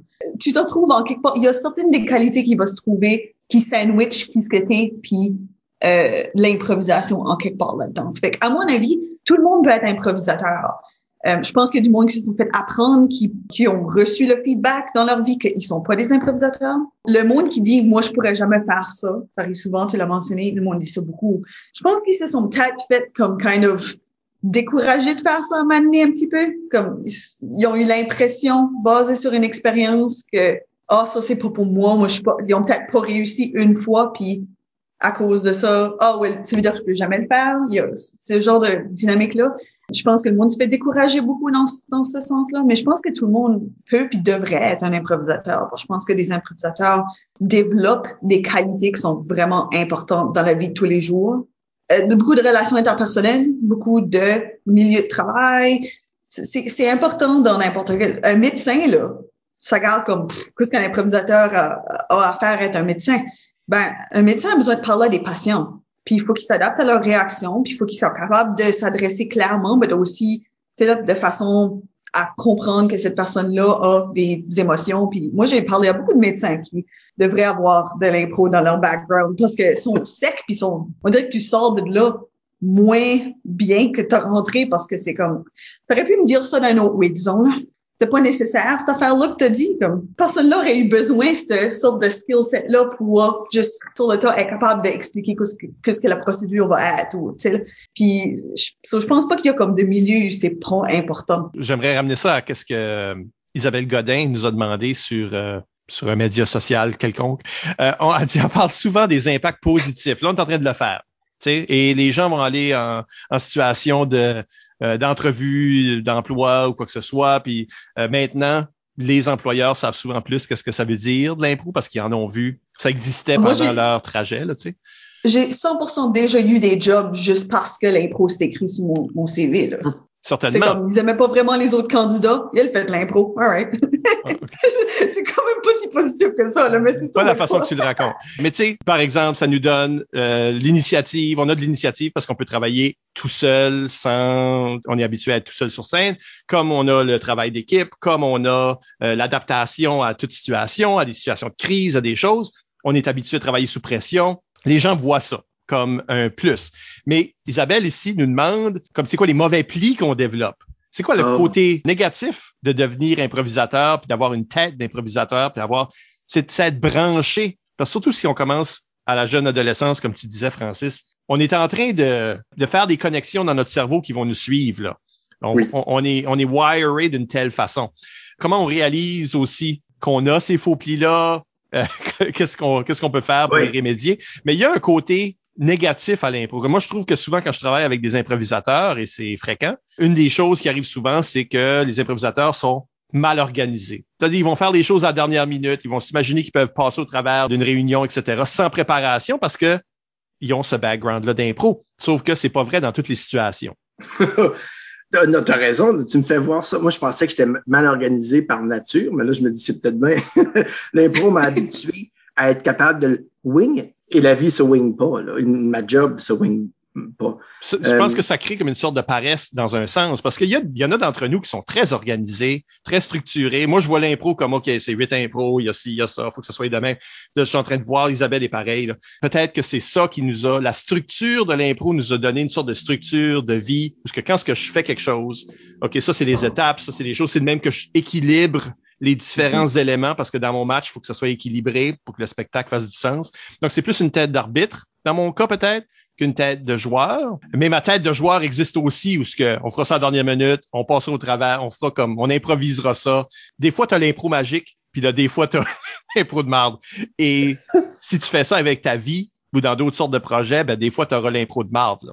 Je pense pas qu'il y a beaucoup de mauvais côtés. Bon, j'ai le souvenir de ma mère qui, à certaines reprises, me rappelait Là, c'est pas un impro, là. OK. mais, fait que oui, il peut y avoir des... Il faut, mais aussi, il faut vieillir, là, pour comprendre que c'est, il y a la place pour les commentaires et être drôle et le sens de la répartie, puis il y a la place pour être, pour ne pas utiliser ces outils-là. Mais je te dirais que du moment que tu, mais ça, c'est vrai pour n'importe quoi d'autre. Tu sais, du moment que tu vieillis puis tu deviens plus sage, ben, tu utilises tes outils, n'importe lesquels qu'ils sont, tu les utilises mieux. Fait que je dirais, moi, qu'il n'y a pas énormément de mauvais côtés à l'impro. En fait, j'irais même jusqu'à dire qu'il n'y en a pas. Ben, what about Ed Tana? Ah! Oh, mais ça, c'est, ça, c'est un de mes, ça, c'est une de mes craintes constantes. Puis des fois, je le dis à des, amis proches, là, où ce que je suis comme, euh, tu sais, on a tout ce collègue-là qui parle toujours de lui-même, qui ramène tout à lui. Puis, ah, il parle tout le temps, je suis fatiguant. Puis là, tu as un improvisateur verbomoteur qui s'assoit à la même table du personnel pour dîner, puis qui, eux, ils savent pas, mais ils sont ma foule de six. Là. Est-ce que je vais monopoliser tout encore? Ça, c'est une crainte que j'ai dans ma tête. Quand je l'exprime, on me rassure. Il y a peut-être tous des menteurs qui m'aiment bien. Mais non, ça, ça pourrait être tannant. Puis aussi, quand tu croises d'autres, faut que tu aies la maturité de ne pas surjouer là, pour essayer d'être plus drôle que l'autre. Tu sais, à un moment donné... Euh, la compétition euh, sociale. Ah, moi, je je ressens pas cette pression-là, mais je peux totalement comprendre que, quelqu'un qui revenu avec ses anciens improvisateurs veut leur montrer qu'il l'a encore, puis qu'il en devient un petit peu tannant. Mais là, on parle vraiment, c'est des derniers exemples, c'est une exception de vie. Mais tannant au, tous les jours, ça, ça peut être possible. Oui. mais c'est pas la faute de. Non, ça, c'est, la faute du tempérament d'everyone qui fait de l'impro. ben, moi, je pense que oui, c'est ben, ça rapport. Je pense que être sur scène, être obligé d'être drôle, t'es valorisé par comment drôle que t'es, même si l'impro, c'est plus que ça. C'est souvent ça qui est le, la réaction. Les gens te jugent basé là-dessus. Tu te retrouves dans un groupe d'improvisateurs, juste des improvisateurs, puis c'est la guerre, puis il y en a du monde qui font comme, OK, ben là, c'est dur d'avoir ta voix. Donc, je pense que oui, ça crée, ça crée une attitude, disons. Ou ce que ben, maintenant tu vas dans ton travail, tu vas ailleurs dans la vie, puis tu as envie de faire des jokes, puis tu as envie de détendre l'atmosphère, mais tu as aussi envie d'être en compétition avec n'importe qui d'autre qui essaye de prendre la place. Ben, je dirais ça, ben, par exemple, un public d'improvisateurs comme juste socialement est pas mal plus harsh, puis des fois ça, ça peut morpher la way que tu penses. Comme, comme moi, des fois, je me trouve comme juste moyennement drôle, juste parce que euh, des fois, je dis quoi, puis le, le average improvisateur me juste regarde comme crickets, crickets, pas drôle. Euh, puis là, là, je me retrouve dans différents contextes. Ouais, est-ce que est-ce que j'ai euh, est-ce que je suis avec comme genre des collègues complètement pas reliés ou quelque chose. là, je dis quelque chose que que je m'aurais fait hard bouer par les improvisateurs. Puis ils sont comme en train de rouler par terre, en train de faire comme t'es la plus drôle personne qui a jamais existé. Puis c'est comme ouf, ça jouerait pas dans mon public normal, ça. On n'est pas toujours une bonne crowd. Non. Non, ça c'est vrai. Je pense que comme moi, ça m'affecte. Mais c'est comme n'importe quelle expertise que tu développes. Après, tu vas aller voir ta chose. C'est comme si tu étais un cinématographe. Tu irais voir des films, tu ferais comme cinématographie. C'est la chose que tu regarderais puis que tu critiquerais. Mais moi, quand je vais voir des humoristes, par exemple, je suis comme j'ai pensé à ton punch avant toi, ou j'ai pensé à un meilleur punch que qu'est-ce que tu viens de m'offrir. Un, spectacle d'humour, moi, je suis je suis un impossible. Ben, ça, je comprends ça. Ça, c'est peut-être un mauvais pli d'improvisateur parce que comme, je pense qu'un improvisateur project dans l'avenir vraiment facilement parce que faut, comme tu sais, moi, j'imagine toujours ça. C'est comme ce mime-là, là, puisqu'il y a plein de maths écrits partout, là. Ouais, ben ça, c'est même un petit peu que j'imagine l'improvisation, parce que comme un improvisateur est là, puis l'autre joueur lui dit quelque chose, puis là, il y a juste comme le, la projection qui sort, puis il faut que l'improvisateur comme choisisse quelle option qu'il pourrait faire, qu'est-ce qu'il pourrait. Puis après tout c'est comme 0.5 secondes. Mais, mais l'affaire, c'est que moi aussi, ça m'arrive que des fois, je regarde un film, puis je fais comme, ah, il va dire la joke que je sais qu'il va dire parce que j'ai comme, j'ai juste enregistré le setup, puis j'ai vu ce c'était. Tu vois la montée, puis comme là, il va y avoir une chute, et voilà. Mais ça, c'est comme n'importe quelle expertise que tu aurais. C'est juste là, on a une expertise dans de l'écriture automatique. On n'a pas besoin d'analyser de l'écriture par après. On, on l'analyse pendant parce que nous autres, on est en train de faire ça sur scène. Un autre mauvais pli qui est comme euh, qui est comme étrange, puis je sais pas, c'est peut-être juste moi là, mais je sais pas. J'ai besoin d'un thème. Comme des fois, je me retrouve vraiment blank slate dans ma tête.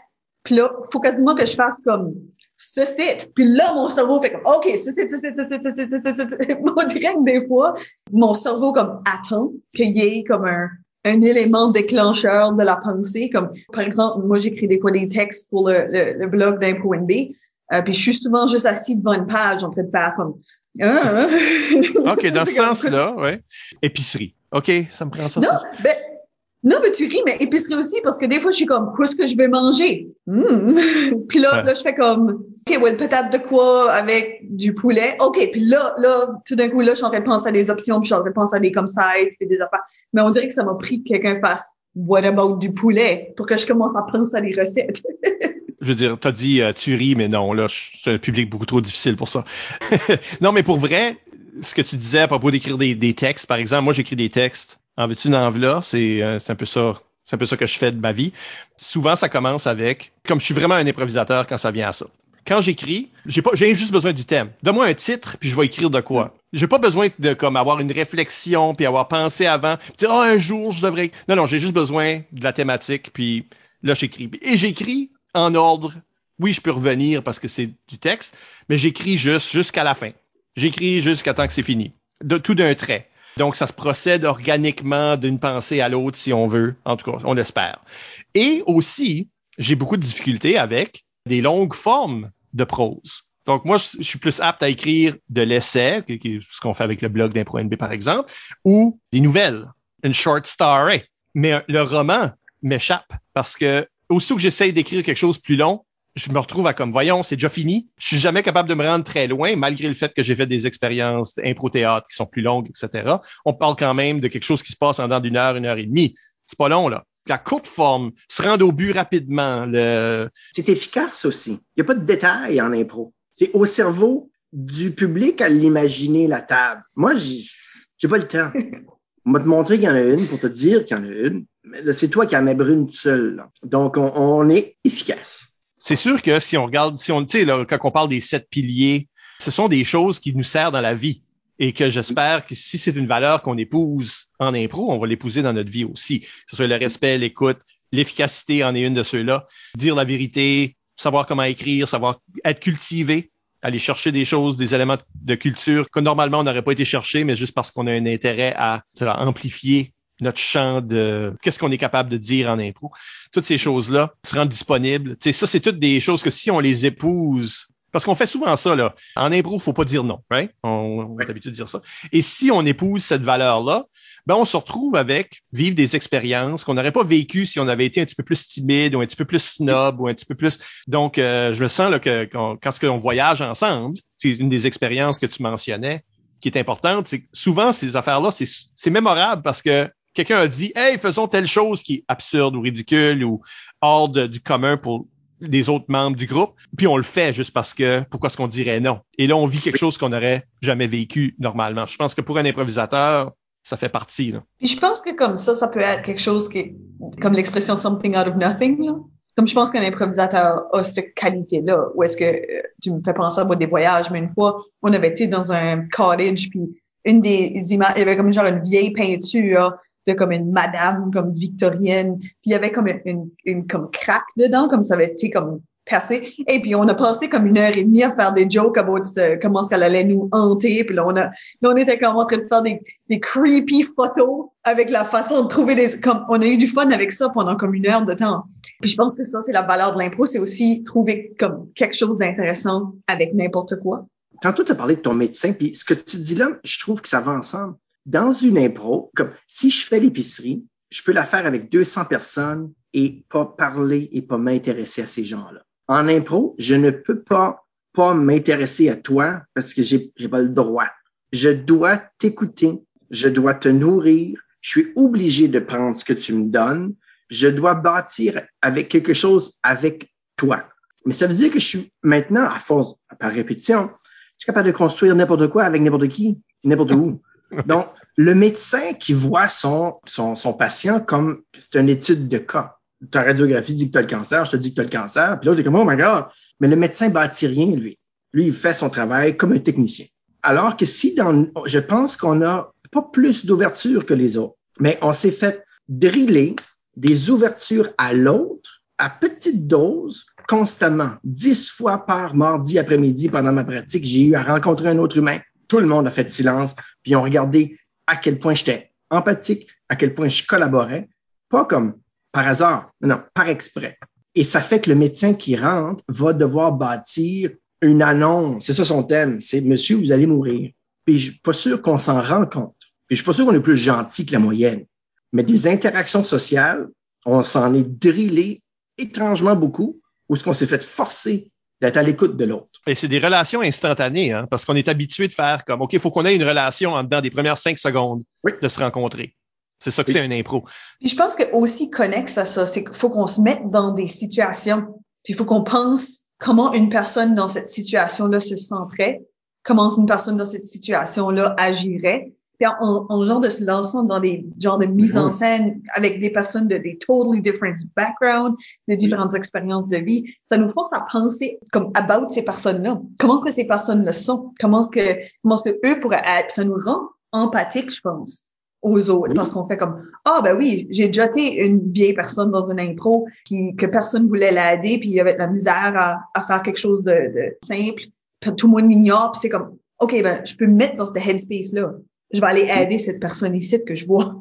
oui, parce que dans l'impro, chaque chose que je fais va engendrer une réaction de, de l'autre et je suis obligé de respecter la réaction de l'autre et de dealer avec. Je peux jamais ignorer l'autre. Pour moi, ignorer les gens qui réagissent, on m'a drillé à faire le contraire.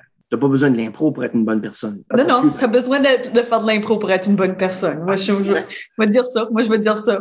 En tant que directrice générale d'improvisation au Brunswick, j'aimerais que ce le start. Comme c'est aussi possible qu'un improvisateur soit une mauvaise personne. Mais aussi, je pense que ça paraît dans son jeu. Je pense que c'est des genres de choses que si t'es si t'es avare, t'es pas empathique, que ça paraît, t'auras pas d'écoute, tu vas te manger de glace, tu vas, tu je veux dire, c'est le joueur qui a ces défauts-là sur la glace a peut-être aussi ces défauts-là dans la vie. Ça, c'est les choses qu'il faudrait qu'il travaille dessus. Une des choses qui est un peu en background de tout ce qu'on est en train de dire, et dans la question de Nathalie Gauguin ici, elle nous demande de parler d'amitié d'impro. Donc, on parle beaucoup d'être en groupe, puis euh, c'est un groupe de tannants, mais c'est aussi, euh, c'est aussi des relations qui ont été forgées à travers ces tournois-là, ou travailler dans des équipes ensemble. euh, mais des amitiés d'impro, c'est quelque chose qui, je pense, qui est peut-être un des, des facteurs numéro un à affecter la vie d'une personne en termes de qu'est-ce qui sera leur carrière, leurs opportunités, etc.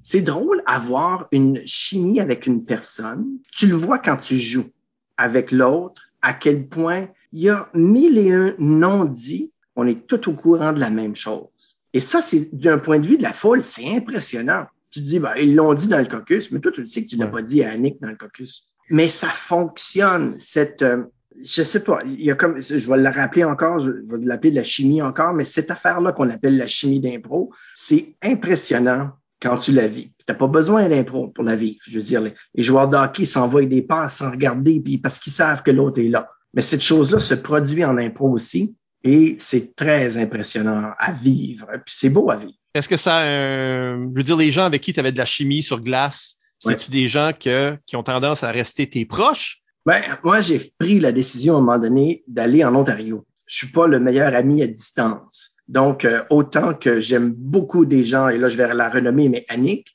ben, autant que ça faisait longtemps que j'y avais pas parlé, qu'on a joué ensemble dans la clique. Dans mon cœur, elle est dans le top pareil. Mais, mais non, euh, en termes d'amitié, là, je pense que c'est peut-être pas tant l'improvisation que la personnalité que, d'ailleurs, j'ai fait un, un, nouveau réseau, mais, mais mon Dieu, j'aime encore les gens euh, avec qui, avec qui j'ai vu. Puis je vous disais, ce que j'aimais de la clique, c'était pas jouer, c'était le après, voir les gens.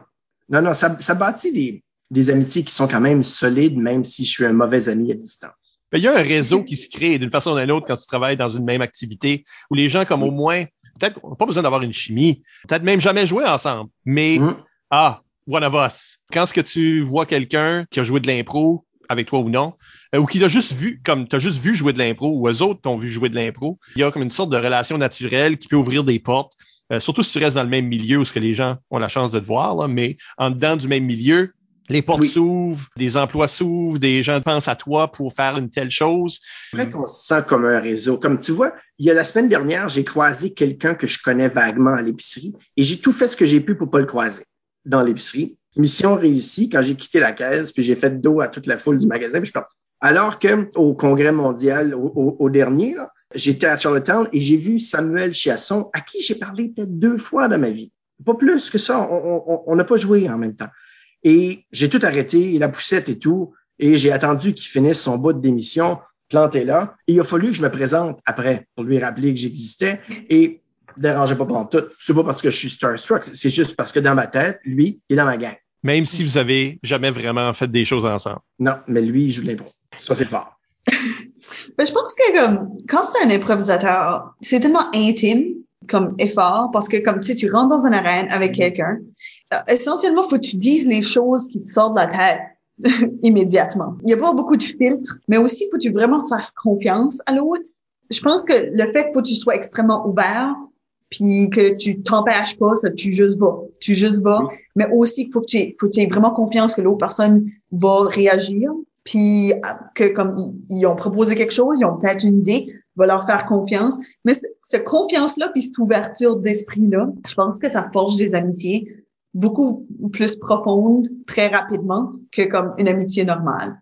Parce que je pense qu'il y a cette vibe-là de comme tranché, là, kind of vibe, là. Juste que c'est comme, oh, OK, oui, on se comprend parce qu'on a vécu quelque chose de semblable, puis je sais ce que toi tu parles de. Comme improvisateur parce qu'on a eu une expérience semblable. C'est vrai oui. que c'est autre chose. Puis je peux penser à des gens d'impro que j'aime beaucoup, puis je suis comme, j'ai jamais rien fait d'autre avec eux que de l'impro. Fait qu'en quelque part, à quel point est-ce que c'était mon, mon buddy buddy si j'ai jamais voulu aller prendre une bière avec lui, mais dans ma tête puis dans mon cœur, il est une coche en haut des autres pareil parce qu'on a vécu quelque chose qui était J'étais vulnérable, je le ou la devine tout autant devant tout le monde, puis on a fait ça.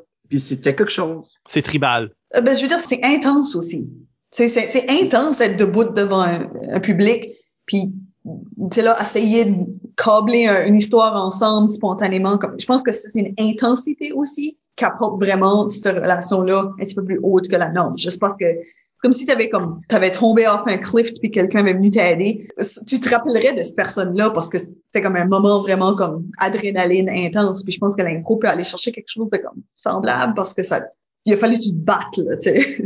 Mais de grands groupes à petits groupes, Alexandre Hébert nous demande quelle place prend l'impro en tant que parent euh, dans un power couple d'improvisateurs? Il adresse deux choses en même temps, là, mais euh, l'idée que toi, tu es en couple avec une improvisatrice, euh, ma foi, une bonne. Et comment ça a changé votre... euh, non, non seulement toi, tu es improvisateur, mais elle aussi. Qu'est-ce que ça veut dire en couple? Et aussi que ça veut dire comme parent, parce que vous êtes en train d'élever des enfants peut-être différemment de qu'est-ce qu'une personne qui a jamais fait de l'impro le ferait. Là. Cordonnier mal chaussé, là. Ah oui? J'ai, mes enfants ont vu deux matchs d'impro dans leur vie et on a joué dans la maison de l'impro une fois. En tant que deux enseignants, pendant la- le premier confinement, on a assez rapidement lâché l'école pour les enfants. Je vous je, vous amène sur une route de paradoxe. On a fait lâcher l'école aux enfants assez vite dans le confinement. On faisait une heure d'école par jour, qui était moi qui était comme, regarde le globe, c'est une question, tu me reviendras. Euh, à un moment donné, j'ai dit, oh my god, on va jouer de l'impro. Puis on a fait ça. Ça a duré 15 minutes et c'était la première et seule fois où on a fait de l'improvisation dans la maison.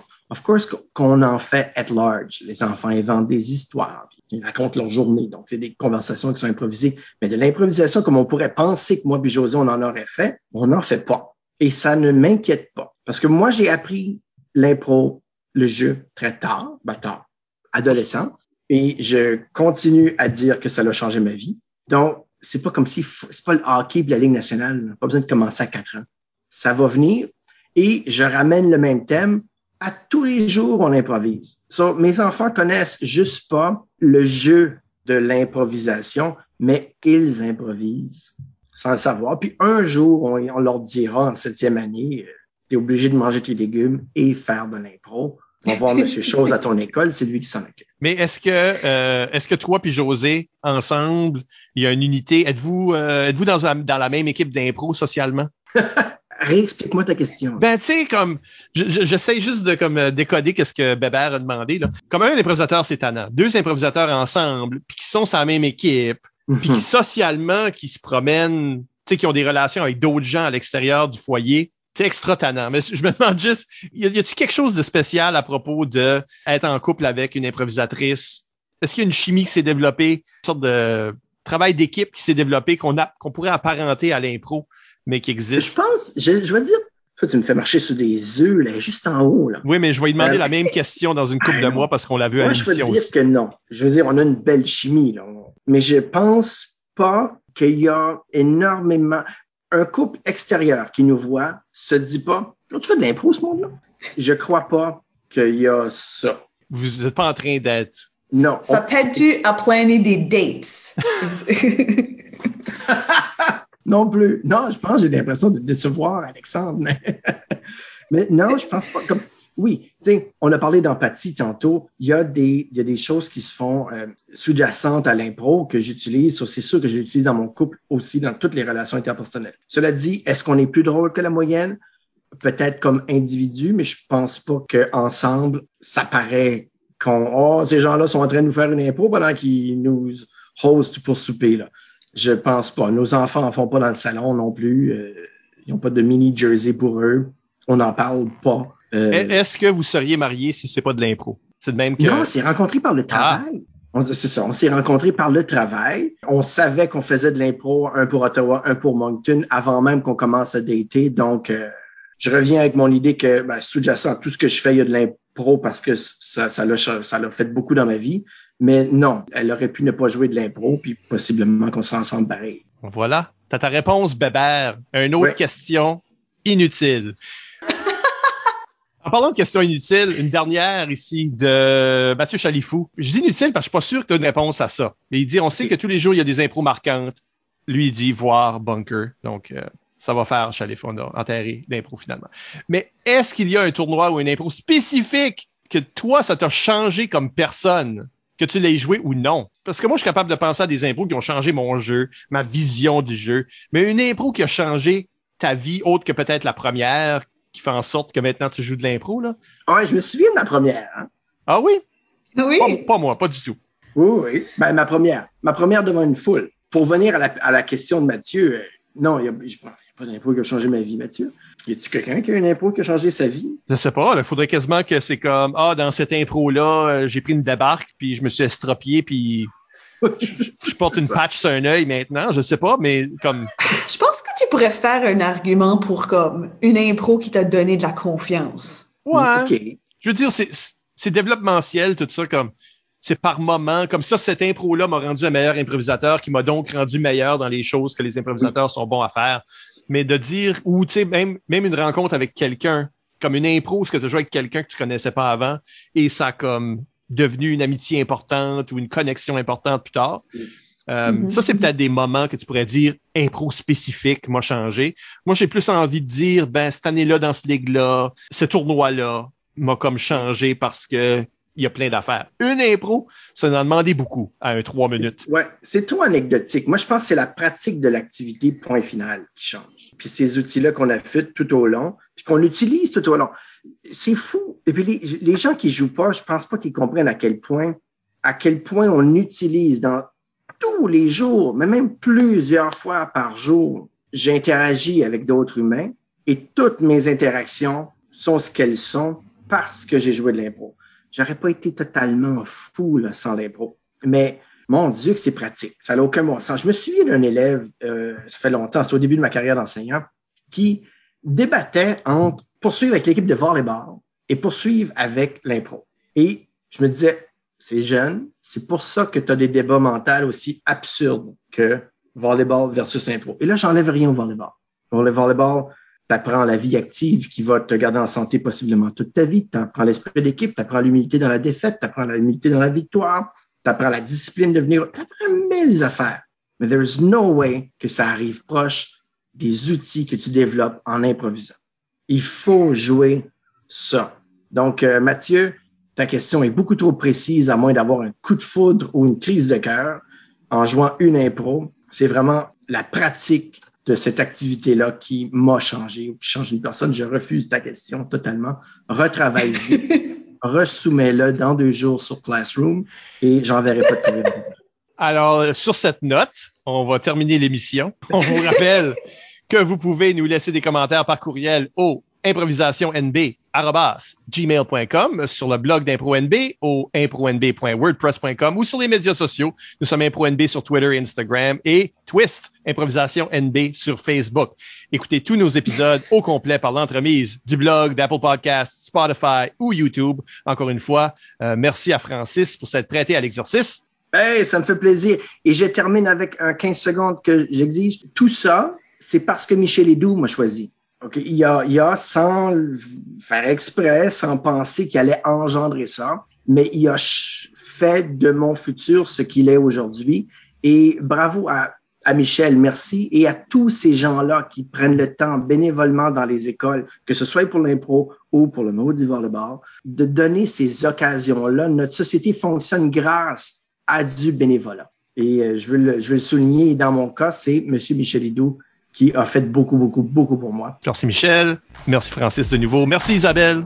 Merci Michel. Et à la prochaine pour un autre entretien avec une vedette de l'improvisation.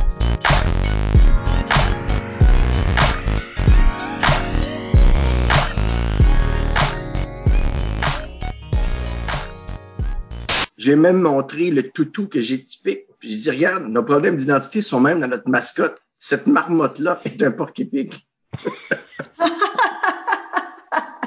Tu sais, quand t'es trop cheap pour faire faire un custom animal, il y a personne qui a des porcs épiques. Prends le premier ourson. C'est quoi la blette la plus proche? Oh God. Faut que t'ailles de, c'est quoi le mot que je cherche, là? Euh, tu fais des choses avant qu'ils te le demandent, là? L'initiative. L'initiative. OK, let's go. Sorry. Ça, Genre- ça développe le vocabulaire. ben,